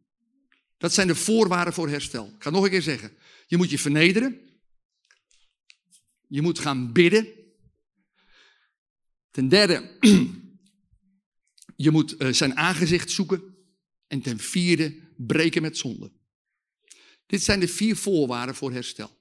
Ik ga ze kort even toelichten. Vernederen betekent je klein maken voor God. Vernederen betekent letterlijk afhankelijk worden van God in alles wat je doet en wat je zegt. Schrijf die maar op. Dat is de beste definitie die je kent van vernederen. Afhankelijk worden van God in alles wat je doet en wat je zegt. Amen. Heer, ik weet niks, hij weet alles. Dat betekent ik overleg alles met hem. Ik doe niks meer uit mezelf. Amen. En de beste manier om je te vernederen is door te vasten. Dan maak je je klein voor God. Vrienden, wat is het grootste probleem van de mens? We zijn eigenwijs. Wie durft te erkennen dat hij eigenwijs is? Steek handen op. Yes. Ja, vrienden, dat is ons probleem. We weten het zelf allemaal beter. We willen allemaal christen zijn op onze eigen voorwaarden. Maar vrienden, zo werkt het niet. Je zal het moeten doen op zijn voorwaarden. En dat betekent, Heer, ik ga al mijn eigen wijsheid afleggen. Wat zegt Jezus al mooi in Matthäus 11, vers 25? De waarheid wordt niet geopenbaard aan geleerden en wijze mensen. Nee, die wordt geopenbaard aan kleine kinderen. En wordt, wordt bedoeld met die kleine kinderen, dat zijn zij die afhankelijk willen zijn van God. Amen. Dus je kan zo geleerd, je kan een theologische opleiding hebben en totaal God niet kennen. En zo eigenwijs zijn als ik weet niet wat. Vrienden, God zoekt geen opleiding, hij zoekt een houding. Amen. Een houding van nederigheid, van afhankelijkheid. Zeg, Heer, ik weet niks, maar dank u wel dat u alles weet. En ik geef mezelf helemaal aan u. En de beste manier om je te vernederen is door te vasten. Er bestaat geen betere manier. Want daarmee laat je zien dat je het serieus meent. Toch of niet? Als je gaat vasten, laat je zien dat je het serieus meent. Want dat komt straks. We gaan eerst met deze drie dagen beginnen. Maar je moet ergens beginnen. Wie heeft nog nooit gevast in zijn leven? Nog nooit. Nou, gefeliciteerd, ga je nu leren. Je moet ergens beginnen, toch of niet? Mooi. Dus je gaat je vernederen. Zeg, ik kies ervoor. En hoe doe je dat? Je maakt een keus. Ik ga drie dagen niet eten. Klaar. En je moet die keuze ook opschrijven. Als je gaat leren vasten, moet je gaan schrijven. Je kan niet zonder. Ik wil tegen iedereen zeggen die hier komt. Sowieso, heb altijd pen en papier bij je. Altijd. Vrienden, dit is een, een, een onderwijswet. Dat is deze. Alles wat je hoort, onthoud je maar 10%. Is niet veel, hè? Dus als je alleen maar gezeten hebt en niks genoteerd hebt, dan heb je maar 10% straks onthouden van deze avond. Dat is toch jammer, vind je niet? Maar als je hoort en je schrijft het op, dan, dan, dan hoor je het en dan zie je het. Want het staat op papier. En dan onthoud je 20 tot 50 procent. En als je het ook nog een keer gaat doen, en wanneer ga ik het doen? Als ik het na kan lezen, toch? Ik kan het nalezen. Dan kan ik het gaan doen. Dan onthoud je 80 tot 90 procent. Amen. Dat is een onderwijswet. Dus ik wil echt tegen iedereen zeggen, zorg dat je pen en papier bij je hebt. Het gaat niet om mij, ik ben maar een postbode. Maar word een leerling van Jezus. Word een discipel. Betekent leergierig worden. Alles noteren waarvan je weet, dit moet ik opschrijven. Amen. En leer het ook weer aan anderen. Dat wil ik echt tegen je zeggen. Maak dat je eigen. En, en breek met elke luiheid en elke onverschilligheid. Zeg, Heer, ik wil me toewijden. Amen. Vrienden, alleen de hongerigen zullen de wereld veranderen. Alleen de discipelen zullen de wereld veranderen. Niemand anders. Amen. En jij moet de keus maken om een discipel te worden. Amen. Ik wil een leerling worden. Dus je maakt de keus. Ik ga drie dagen bidden en vasten. En we gaan het de komende, wat is het, eh, het is nu juli, we gaan het in juli doen. Leuk in deze maand. Mag je in de agenda kijken, welke drie dagen kan ik apart zetten voor God. Amen. Leuk hè? En je mag zelf kiezen, dus kies maar drie dagen. En die ga je dan even zeggen, ik ga drie dagen, ga ik bidden en vasten. Ga ik God zoeken met alles wat in mij is. Amen. Dat is stap 1. Dus je maakt een keus om drie dagen apart te zetten. Yes? Zet het ook in je agenda. Zet het ook tegen je, je medebewoners om je heen. Ik ga hem drie dagen God zoeken met alles wat in mij is. Dat is een belangrijke stap. Eerst de keus maken om het te doen. Amen. Anders gebeurt er niks. Heb je het weer? Gebeurt er niks. En er moet juist wel wat gaan gebeuren. Oké, dan als je dat gedaan hebt. Als je die keus gemaakt hebt. Dan wil ik even een paar praktische tips geven. Voor dat bidden en vasten. Hou je vast. Dus allereerst begin met een positieve instelling. Dat is heel belangrijk. God gaat je zegenen. Iemand die vast en bidt wordt gezegend. Amen. Je gaat gezegend worden. Weet je, vasten is niet een, eh, een soort offer dat je denkt, man, man, man, hoe kom ik al die dagen door? Vasten is een voorrecht. Vasten is een voorrecht. Vast is een voorrecht. Je krijgt het recht of het voorrecht van God om hem beter te leren kennen. Amen. Na die drie dagen ben je, ben een ander man, mens. Dat kan niet missen.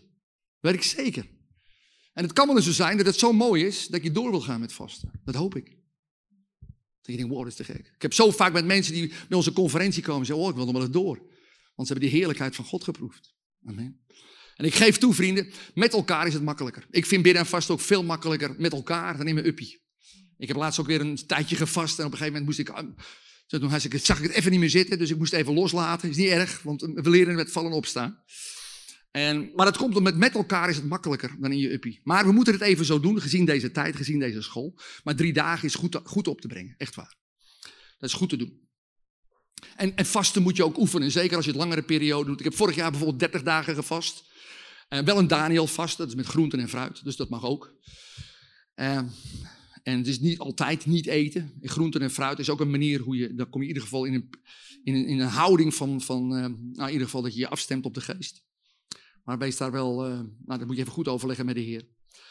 Maar als je zegt, ik ben gewoon gezond, is het goed om eens een keer te leren alleen maar water te drinken. En uh, af en toe misschien eens een, een, een worteltje te nemen, maar hou het daarbij. En vooral je afstemmen op God. Nou, begin dus met een positieve instelling. Verwacht dat God geweldige dingen gaat doen. Dus heb verwachting. Amen. Heb verwachting. Dank u wel, Heer. Ik ga drie dagen apart zitten voor u. U gaat mooie dingen doen. Amen. Ik zie uit wat u gaat doen. Ik zie uit wat u gaat spreken. Ten tweede, denk aan de beloftes die God geeft. Je moet Psalm Jezaja 58 gaan bestuderen. Dus ga Jezaja 58 bestuderen. Die staat vol met beloftes over die God geeft als jij gaat vasten. Amen. Dus ga Jezaja 58 bestuderen. Ik, eh, even vrij vertaald staat daar dat God je dan gaat leiden. Je zult doorbraak ervaren, je zal genezing ervaren. Antwoord op gebed. Gods stem ga je eh, glashelder verstaan. Hij gaat je sterk maken om verleiding te weerstaan. Hij zal je verfrissen. Teleurstelling gaat worden overwonnen. Herstel komt er voor jezelf, maar ook herstel voor de mensen om je heen. Wat beloftes allemaal. Jezaja 58. Weet ten derde dat vasten is een heel gezondmakende activiteit. Heel veel mensen zeggen, ja, maar je hongert jezelf uit. Van nee joh, het is iets wat God bedacht heeft. En je zult merken, als je gaat vasten, dan reinig je de tempel van de geest. Jouw lichaam is een tempel van de geest. Ik weet niet of je het weet, maar zit, vaak zit er heel veel troep in. Ook in ons voedsel zit vaak heel veel gifstoffen. Laten we eerlijk zijn. En juist als je gaat vasten, geef je je lichaam een geweldige APK-beurt. Een hemelse APK-beurt. Vrienden, je gaat enorm opknappen van vasten. Je zult na drie dagen zeggen, wow, dat is te gek. Yes, dus vasten is gezondmakend. Je wordt er gezond van. En het is ook niet alleen gezond voor je lichaam, maar ook voor je ziel. Je ziel, daar zit dus je gevoel, je emoties. En heel veel mensen zijn beschadigd in hun emoties. Laten we eerlijk zijn. Zijn pijn gedaan, zijn boos, gefrustreerd, verbitterd, weet ik veel. God wil het aanraken. En leer ook de mensen te vergeven die je gekwetst hebben. Dat wil God zeker aan je vragen. Leer de mensen te vergeven die je gekwetst hebben. Zodat je hart weer zacht wordt. Amen. Dat de bitterheid en de boosheid verdwijnt. Dus je emoties uh, moeten kunnen hersteld worden. En ook je geest die kan, kan herstellen. Dat betekent je zonde beleiden. Dan wordt je geest ook weer, weer heilig en zuiver van. Dus het is een gezondmakende activiteit. En vasten is belangrijk, vrienden, dat je dat doet met een duidelijk doel. Dus schrijf op, waarom wil ik vasten? Dus schrijf je doel op. Je merkt, je moet alles opschrijven. Bijvoorbeeld, er is iemand ziek in de familie. Heer, die moet beter worden. Of een kind van mij is afgedwaald van u. Breng hem weer terug bij u. Schrijf je doel op. Heer, ik heb geen werk, wilt u mij een baan geven? Dus het moet heel praktisch zijn. Schrijf heel praktisch op wat jouw doelen zijn. Of Heer, ik weet totaal niet de kant waar ik op moet met u. Wilt u mij eens de richting geven wat ik moet gaan doen? Schrijf die doelen op. Ik voel me onzeker. Heer, wilt u me bevrijden van mijn onzekerheid? Of Heer, ik voel me niet geliefd. Wilt u me eens laten zien hoeveel u van me houdt? Dat kan een doel zijn. Amen. Schrijf je doelen op. Amen. Zodat je heel concreet er elke, elke dag voor kunt bidden. Snap je? Je moet concreet worden. Hè? Het is niet, bidden is niet een beetje in de lucht wat te roepen. Nee, je moet heel concreet worden. Amen. Dus schrijf je doelen op. Bijvoorbeeld, je hebt antwoord nodig op bepaalde vragen. Of je hebt bevrijding nodig. Of je zit vast in een verslaving. Zeg, je laat me zien hoe ik er vanaf kom. Amen. Of je wilt voorbeden doen voor je familie of voor vrienden. Of er is een nood in je leven. Je huis moet verkocht en het lukt maar niet. Of je hebt een nieuwe auto nodig en terwijl je die niet kan betalen. Nou, maakt niet uit. Schrijf die dingen op. Amen. Maak het concreet. Zodat je heel concreet weet waarvoor je aan het bidden en vasten bent. Amen. Dus dat is heel belangrijk. En hou dat doel voor ogen. Elke ochtend, elke middag, elke avond breng je het bij de Heer. Amen. Net zoals Daniel, drie keer per dag. Hoppa. Dan moet je kijken wat God gaat doen. Ik weet zeker na deze drie dagen, hoe jullie gaan allemaal verhalen vertellen. Dat weet ik nu al. Ik word nu al enthousiast voor hetgeen wat er gaat gebeuren. Als je dit gaat doen. Ja, echt waar. Dat is te gek. Er gaan mooie dingen gebeuren, man. Yes. Vervolgens wees op je hoede voor geestelijke aanvallen. Als je God serieus gaat zoeken, vindt de duivel het niet leuk. Hij ziet dat je geestelijk op de benen gaat, gaat komen en dat wil hij tegenhouden of dat wil hij verstoren. En die aanvallen kun je herkennen aan de volgende dingen. Bijvoorbeeld, je kunt last krijgen van een vreemde druk. Dat je denkt, wat is dat nou? Dat heb ik anders nooit. Nou, een vreemde druk die je misschien niet kunt, in woorden kunt vangen, maar dat kan gewoon een aanval van de boze zijn. Je kunt ook gevoelens van twijfel krijgen. Waar ben ik aan begonnen? Wat een gedoe allemaal. Stuur het weg. Je kunt gevoelens van eenzaamheid krijgen. Stuur het weg. Je kunt zelfs de vreugde en vrede kwijtraken die je normaal als christen hebt. Je hoe kan dat nou? Ja, je bent aan het vast, er is oorlog om jou. Stuur het weg. En je kunt gedachten krijgen van ik stop ermee, of ik wil hier weg, of, of waar ben ik mee bezig? Nou, als je zulke soort gedachten krijgt, beschouw het maar als een compliment. Dan ben je op de goede weg. Als de Satan tegen jou loopt te roepen, joh, stop ermee, dan denk je, halleluja, ik ben echt op de goede weg. Amen, het gaat heel goed. Halleluja, dank u Jezus. Amen. En leer Jacobus 4 vers 7 uit je hoofd, onderwerp je aan God, verzek je tegen de duivel, hij zal van je vluchten. En jij moet dus gaan spreken tegen de duivel. Amen. Dat is wat heel veel mensen en christenen ook niet doen. Maar hij bestaat echt. Net als God echt bestaat, bestaat de duivel ook echt. En je moet zeggen, Satan, wegwezen. Ik breek jouw macht. Opzouten. Ik ben bezig om God te zoeken. En niet jou. Klaar. Doei. Amen.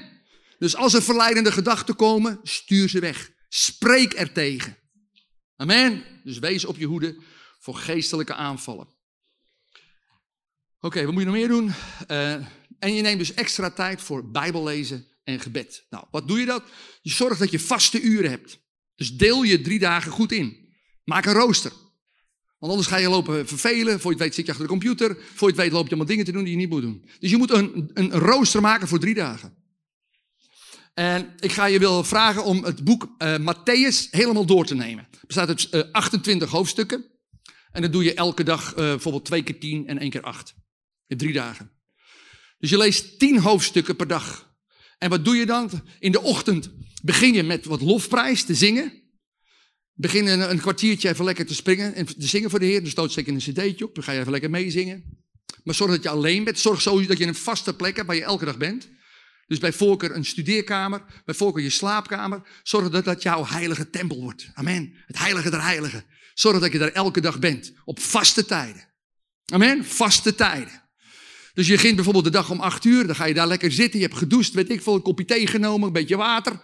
En dan ga je lekker zitten. Dan doe je je schrift open. En dan uh, is het eerste wat je opschrijft, goedemorgen vader. Hier zijn mijn doelen, die ga ik even bij u brengen. Amen. Schrijf al je doelen op en je vertelt het aan de vader. Daarna ga je een kwartiertje lofprijzen. Daarna ga je een kwartiertje spreken in tongen. Hè, om je geloof op te bouwen. Amen. Halleluja. Daarna ga je je zorgen even aan God geven. Je zonde ga je even beleiden. En ook je verdrietige dingen. Ik noem het altijd de ZZZ. Zonde, zeer en zorgen. dus je zonde vertel je aan God. Je zeer. En wat je verdriet hebt gedaan. En ook uh, je zorgen. En schrijf die dingen ook op. Schrijf je zorgen op.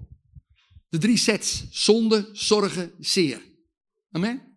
Die schrijf je gewoon op. En die beleid je en die vertel je. En schrijf je gebeden ook op. Want dan kun je zien dat ze verhoord worden. Amen. Yes. De Bijbel zegt, bid en je zult ontvangen wat je bidt, zegt de Bijbel. Amen. Dus God gaat jouw gebed verhoren. Misschien niet op jouw tijd, maar hij gaat het doen. Vriend, als je opschrijft, waarom moet je schrijven? Dan kan je zien dat God werkt. Amen. Daarom moet je schrijven. Het is niet een of andere schoolsgedoe, maar dan ga je zien dat God werkelijk werkt. Amen. Nou, en je doelen vertel je ook aan God. Daarna ga je je Bijbelstudie doen.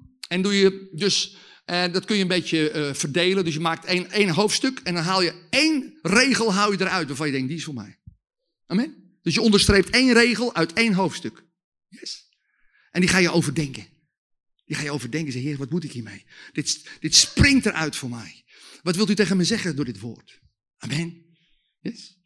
En dan heb je dat een kwartiertje gedaan. Dan ga je even je benen strekken en dan ga je naar het volgende hoofdstuk. Amen. En ga je weer één regel eruit halen. Welke regel spreekt eruit voor mij? Wat zegt u tegen mij door hoofdstuk 2? En dan ga je weer even dat kwartiertje doen. Dan even je benen strekken, even wat drinken. Dan ga je hoofdstuk 3 en hoofdstuk 4. Klaar? Yes. En hoofdstuk 5, hoofdstuk 6. In de middag doe je die andere hoofdstukken tot en met 10. En dan ja, ja, je moet echt alleen maar met het woord en met God bezig zijn. Amen. Want je trekt je terug. Amen. Nou, en dat belangrijk is dat je ook stil wordt. Dus je moet ook momenten hebben dat je alleen maar stil bent. Je zet rustig aanbiddingsmuziek op. Je zegt, Heer, spreek tot mij. De Bijbel zegt op Psalm 95, vers 7. Luister elke dag wat God tot je zegt. Amen. En vaak heeft hij al gesproken door het woord. Amen. Nou, en s'avonds kun je bijvoorbeeld een leuke preek luisteren, waarvan je goed erop gebouwd wordt. Misschien als dit opgenomen wordt, ga je nog een keer kijken. Dat zou ik echt tegen je zeggen. Wat je vanavond hebt gehoord, ga nog een keer kijken. En ga nog een keer kijken. Ik heb wel eens van een preker gehoord, wil je echt een preek tot je nemen, moet je hem zeven keer luisteren. Dat is echt zo. Er komen zoveel dingen voorbij. Ik heb vanavond zoveel verteld. Vrienden, daar kan je dingen niet omdat ik zo geweldig ben, maar Gods woord blijft geweldig. Amen. En dat woord moet je gaat tot je nemen. Maak het je eigen. Dus je gaat s'avonds lekker een preek kijken die je opbouwt. Amen. Dan ga je aan het eind van de dag een heerlijke wandeling maken. En dan ga je God even danken voor de natuur, voor de omgeving. Je gaat even lekker, misschien wel buiten zingen. Dat kan je uitschelen. Amen. Ehm, nou, dan komt dag twee. Dan ga je hetzelfde doen wat je dag één gedaan hebt. Maar er komt één verschil bij. Je gaat een gebedslijst maken. Maak een gebedslijst. En het spreekt over voorbeden. Je gaat God vragen, Heer, welke mensen mag ik tot u brengen de komende tijd? je wordt stil en je vraagt maar aan de Heer, Heer, welke mensen legt u op mijn hart? Ik bid elke dag voor meer dan 100 mensen. Niet om stoer te doen, maar ze moeten gered worden. Amen. En de Bijbel zegt, mensen worden gered door gebed. 1 Timotheüs 2 vers 1. Bid veel voor andere mensen. Zegt of, uh, Paulus tegen Timotheus. En dan zegt hij, uh, smeek hen hè, dat, die, ze gered zullen worden. En, en dank hen voor alles wat God in hun leven heeft gedaan en wat hij nog gaat doen. Je moet bidden, je moet voorbeden doen, jongen. Je moet een voorbidder worden. Amen. Ga voorbeden doen voor je buren. Sommige mensen kennen hun buren geen eens, worden al jaren naast hen. Dat is te gek voor woorden. Stel je voor dat je straks voor de Heer staat en je buurman zegt: Hé hey joh, waarom heb je het nooit verteld? Dat moet je toch niet hebben, joh? Dat moet je toch niet hebben? Hallo, dat moet je toch niet hebben? Kom ik binnen, dat moet je toch niet hebben? Amen. En redding begint altijd bij gebed. Je moet gaan bidden. En als je zegt, Heer, ik vind het lastig om mijn buren te bereiken, vraag aan God, Heer, hoe doe ik dat? Wilt u me eens laten zien hoe ik dat doe? En misschien moet je ze wel uitnodigen voor een bak koffie, gewoon eens een praatje. En dan zie je wel wat er komt, ja toch? Mijn vrienden, wordt actief. Amen. Dus maak een gebedslijst. En die gebedslijst wordt een deel van je leven. Die gaat niet stoppen na drie dagen, die gaat door. Amen. Die gaat door. Misschien wel jarenlang. Ik heb al jaren, ik bid al jaren voor mensen. Jaren. En weet je, er gaat een keer vrucht komen. De Bijbel zegt, bid net zo lang tot het antwoord komt. Laatst stond er een buurman voor mijn deur. Een buurman. Een oude buurman waar ik ooit in de straat gewoond had. En ik zeg, joh, wat doe jij hier? Nee, heet hij. Ik zeg, wat doe jij hier? Ja, ik moet bij je zijn. Ik zeg, waarom? Nou ja, ik heb een vrouwtje ontmoet. De laatste tijd zijn de mensen zo aardig voor mij. Ik snap er niks van. En er was een, mevrouw die zei, hey, jij hebt Jezus nodig. En dat heb ik ook gedaan. En ze hebben een huisgroep. En dan zit ik nou ook in een huisgroep. Het is te gek. Dus, uh, dus je hebt Jezus een beetje leren kennen. Ja, ik denk het wel. Enfin, hij komt zo uh, in, mijn, in mijn kamer, we praten wat. Ik zeg, maar heb je Jezus ooit aangenomen? Nou, dat weet ik eigenlijk niet. Zullen we dat anders maar even doen? Dus ik leid hem tot de Heer Jezus. En ik zeg, René, weet je waarom je hier zit? Je staat namelijk op mijn gebedslijst. Daarom zit je hier. Ik wil het even laten zien, als je liet mijn lijst zien. Kijk, hier staat je naam, René. Hier sta je. Ik zeg, daarom zit jij hier. En vrienden, dat ga jij ook meemaken. Amen. Vrienden, we moeten volhardende voorbidders worden. VV's. Amen. Niet stoppen. Als God iemand op je hart legt, blijf bidden. Net zolang tot hij komt. Kan lang duren? Ja, kan lang duren. Maar vrienden, op de eeuwigheid is het niks. Amen. En je krijgt er nooit spijt van. Ik zie nu al uit naar al die mensen die tot geloof gaan komen voor de mensen waar ik voor bid. Ik zie er nu al uit. Ik ben vol verwachting. En soms duurt het lang, soms ben ik wel eens ontmoedigd. Ik denk, heer, wat duurt het lang? Herman, ga door. Ga door, het komt goed. Amen. Wij moeten leren. Voorbeden is een van de minst ontwikkelde uh, uh, uh, activiteiten van christenen. Vrienden, dat komt omdat er ook weinig onderwijs over is. Maar voorbeden is zo belangrijk. Je moet een lijst maken. En je vraagt gewoon, heer, wie moet er op die lijst komen? Jij gaat het niet bedenken, je gaat het aan God vragen. En dan schrijf je de namen op die God, waar je bij bepaald wordt. En moet je kijken wat er aan gaat. En dan ga je dan elke dag voor bidden. Ja, ik rond nu af. Dan dag drie doe je weer hetzelfde. He, dus die bijbelstudie. En uh, alles wat ik al gezegd heb, met die gebedslijst erbij. En dan heb je drie dagen gevast, met een mooie wandeling. En dan ga je mij een mailtje sturen hoe het gegaan is. Amen. Dus dan kunt u heel praktisch, kunt u nu gaan bidden en vasten. Ik snap wel, broer, ik heb natuurlijk lang niet alles verteld. Er zitten nog veel meer verhalen. Ik kan wel tien avonden komen. Maar dan moet u maar een keer komen naar bidden en vaste conferentie. Dan gaat u dat allemaal. En misschien gaan we hier wel een keer gaan doen. Dat zou toch te gek zijn dat we dat hier gaan doen. Hè? Maar wie weet, zoals de Heer het leidt, dan moeten we dan voor bidden. Ja, toch? En als de Heer ja zegt, nou ja, dan gaan we dat doen natuurlijk. Ja, toch? Maar goed, vrienden, ik snap dat er uh, nog heel veel te vragen is. En nog heel veel. Uh, Waarvan je denkt, ja, hoe zit dat nou? Ja, we kunnen niet alles in één avond. Maar ik heb geprobeerd om jullie te vertellen hoe belangrijk dat bidden en vasten is. Dat het de sleutel is voor een doorbraak. Het is de sleutel om het onmogelijke mogelijk te maken. Ik heb al zoveel wonderen gemaakt, net als Jolanda, die uit de rolstoel kwam en twintig jaar niet gefietst had en nu weer kon fietsen. En uh, weer lekkere dingen kon eten die ze anders niet kon eten. En zo heb ik, nou, ik kan wel honderden getuigenissen vertellen van mensen die geweldig veranderd zijn, puur door gebed en vasten. Vasten is de sleutel voor doorbraak. Ook in jouw leven. En we beginnen nu eens met drie dagen. Je moet eens ergens beginnen, toch of niet? Oké, dus ik ga nu bidden. Vader, voor wie is dit? Wie moet die uitdaging aangaan om drie dagen te gaan bidden en vasten? En laat God maar tot je hart spreken. Hier zijn ook mensen die er geen zin in hebben, maar het toch moeten doen. Daarom sluit je ogen. Ja, ik, ik ken de Heer een beetje en ik ken ook ja. En de Heer kent ons ook. Hij kent zijn pappenheimers. We kunnen al zeggen, nou heb ik helemaal geen trek in hoor, het is stommige vast. Vrienden, het is een, een zegen. Het gaat zegen brengen in je leven. Doorbraak. En goed onthouden, als jij Jezus wil volgen, moet je leren doen wat hij deed. En als Jezus Christus bidden en vasten nodig had, wie ben jij dan om te zeggen dat je het niet nodig hebt? Dat is pure trots en hoogmoed. Amen? Of je bent eigenwijs. Dan heb je een schop onder je kont nodig. Amen? We gaan bidden. Vader, ik wil u danken. Oh, gaan we samen, is ook leuk, ja. Vader, ik wil u danken voor deze avond. En dank u wel, Heer, dat u zoveel van me houdt. Oh, Heer, en ik hou ook van u. Ik heb iets geproefd van die heerlijke liefde die u voor mij heeft. Heer, u bent de waarheid. Hoe geweldig is dat? Om de waarheid te kennen. En de waarheid is niet een aantal regels. Om die er maar te volgen. De waarheid is een persoon. Die mij onvoorwaardelijk lief heeft. En, en mij tot mijn bestemming wil brengen. Heer, daar zie ik naar uit. Ik wil tot mijn bestemming komen. En ik heb ook ontdekt, Heer, dat ik me moet bekeren. Laten dopen in water. En laten dopen met de geest. Maar ook moet ik leren bidden en vasten. Zodat ik me terugtrek. Dat ik u beter ga leren kennen. En uw woord tot me neem. En door woord en gebed u veel beter ga leren kennen. En dat ik sterker mag worden. En voller mag worden van uw Heilige Geest. Dat mijn lichamelijke verlangens, dat mijn zielse verlangens worden onderworpen aan uw geest. Dat is mijn verlangen, Heer. Maak mij zoals u mij bedoeld hebt. En ik spreek uit over mijn leven. En ga mensen in de hemel komen. Door mijn leven. Heer, u gaat me gebruiken. En voor mezelf ben ik zwak. Maar u maakt me sterk. Dank u wel, Heer. U gaat het doen. U bent de schat. En ik ook. Amen. Wist jij dat de Bijbel zegt in 3 Johannes 1, vers 8 dat je een medearbeider wordt van de waarheid als je partner wordt van een bediening? Dat is geweldig nieuws. Want dat betekent dat wanneer jij partner wordt van frontrunners, jij mee hebt gewerkt aan de honderdduizenden mensen die wij bereiken en toerusten met het woord van God door onze video's en door onze boeken. Het betekent dat jij mee hebt gewerkt aan de mensen die genezen worden, die bevrijd worden, die gevuld worden met de Heilige Geest. Het betekent dat je meewerkt aan de duizenden mensen die we trainen om te wandelen in hun roeping. Onder andere door onze Bijbelscholen.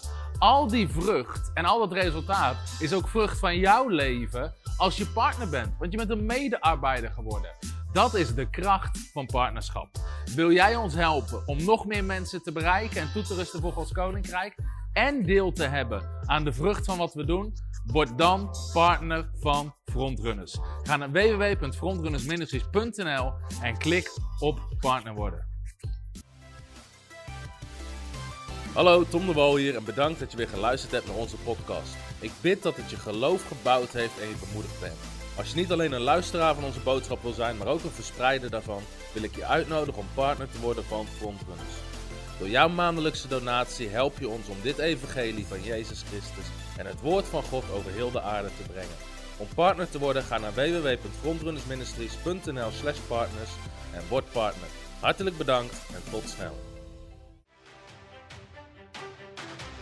Heb je ook zo genoten van deze inspirerende boodschap van Tom de Wal?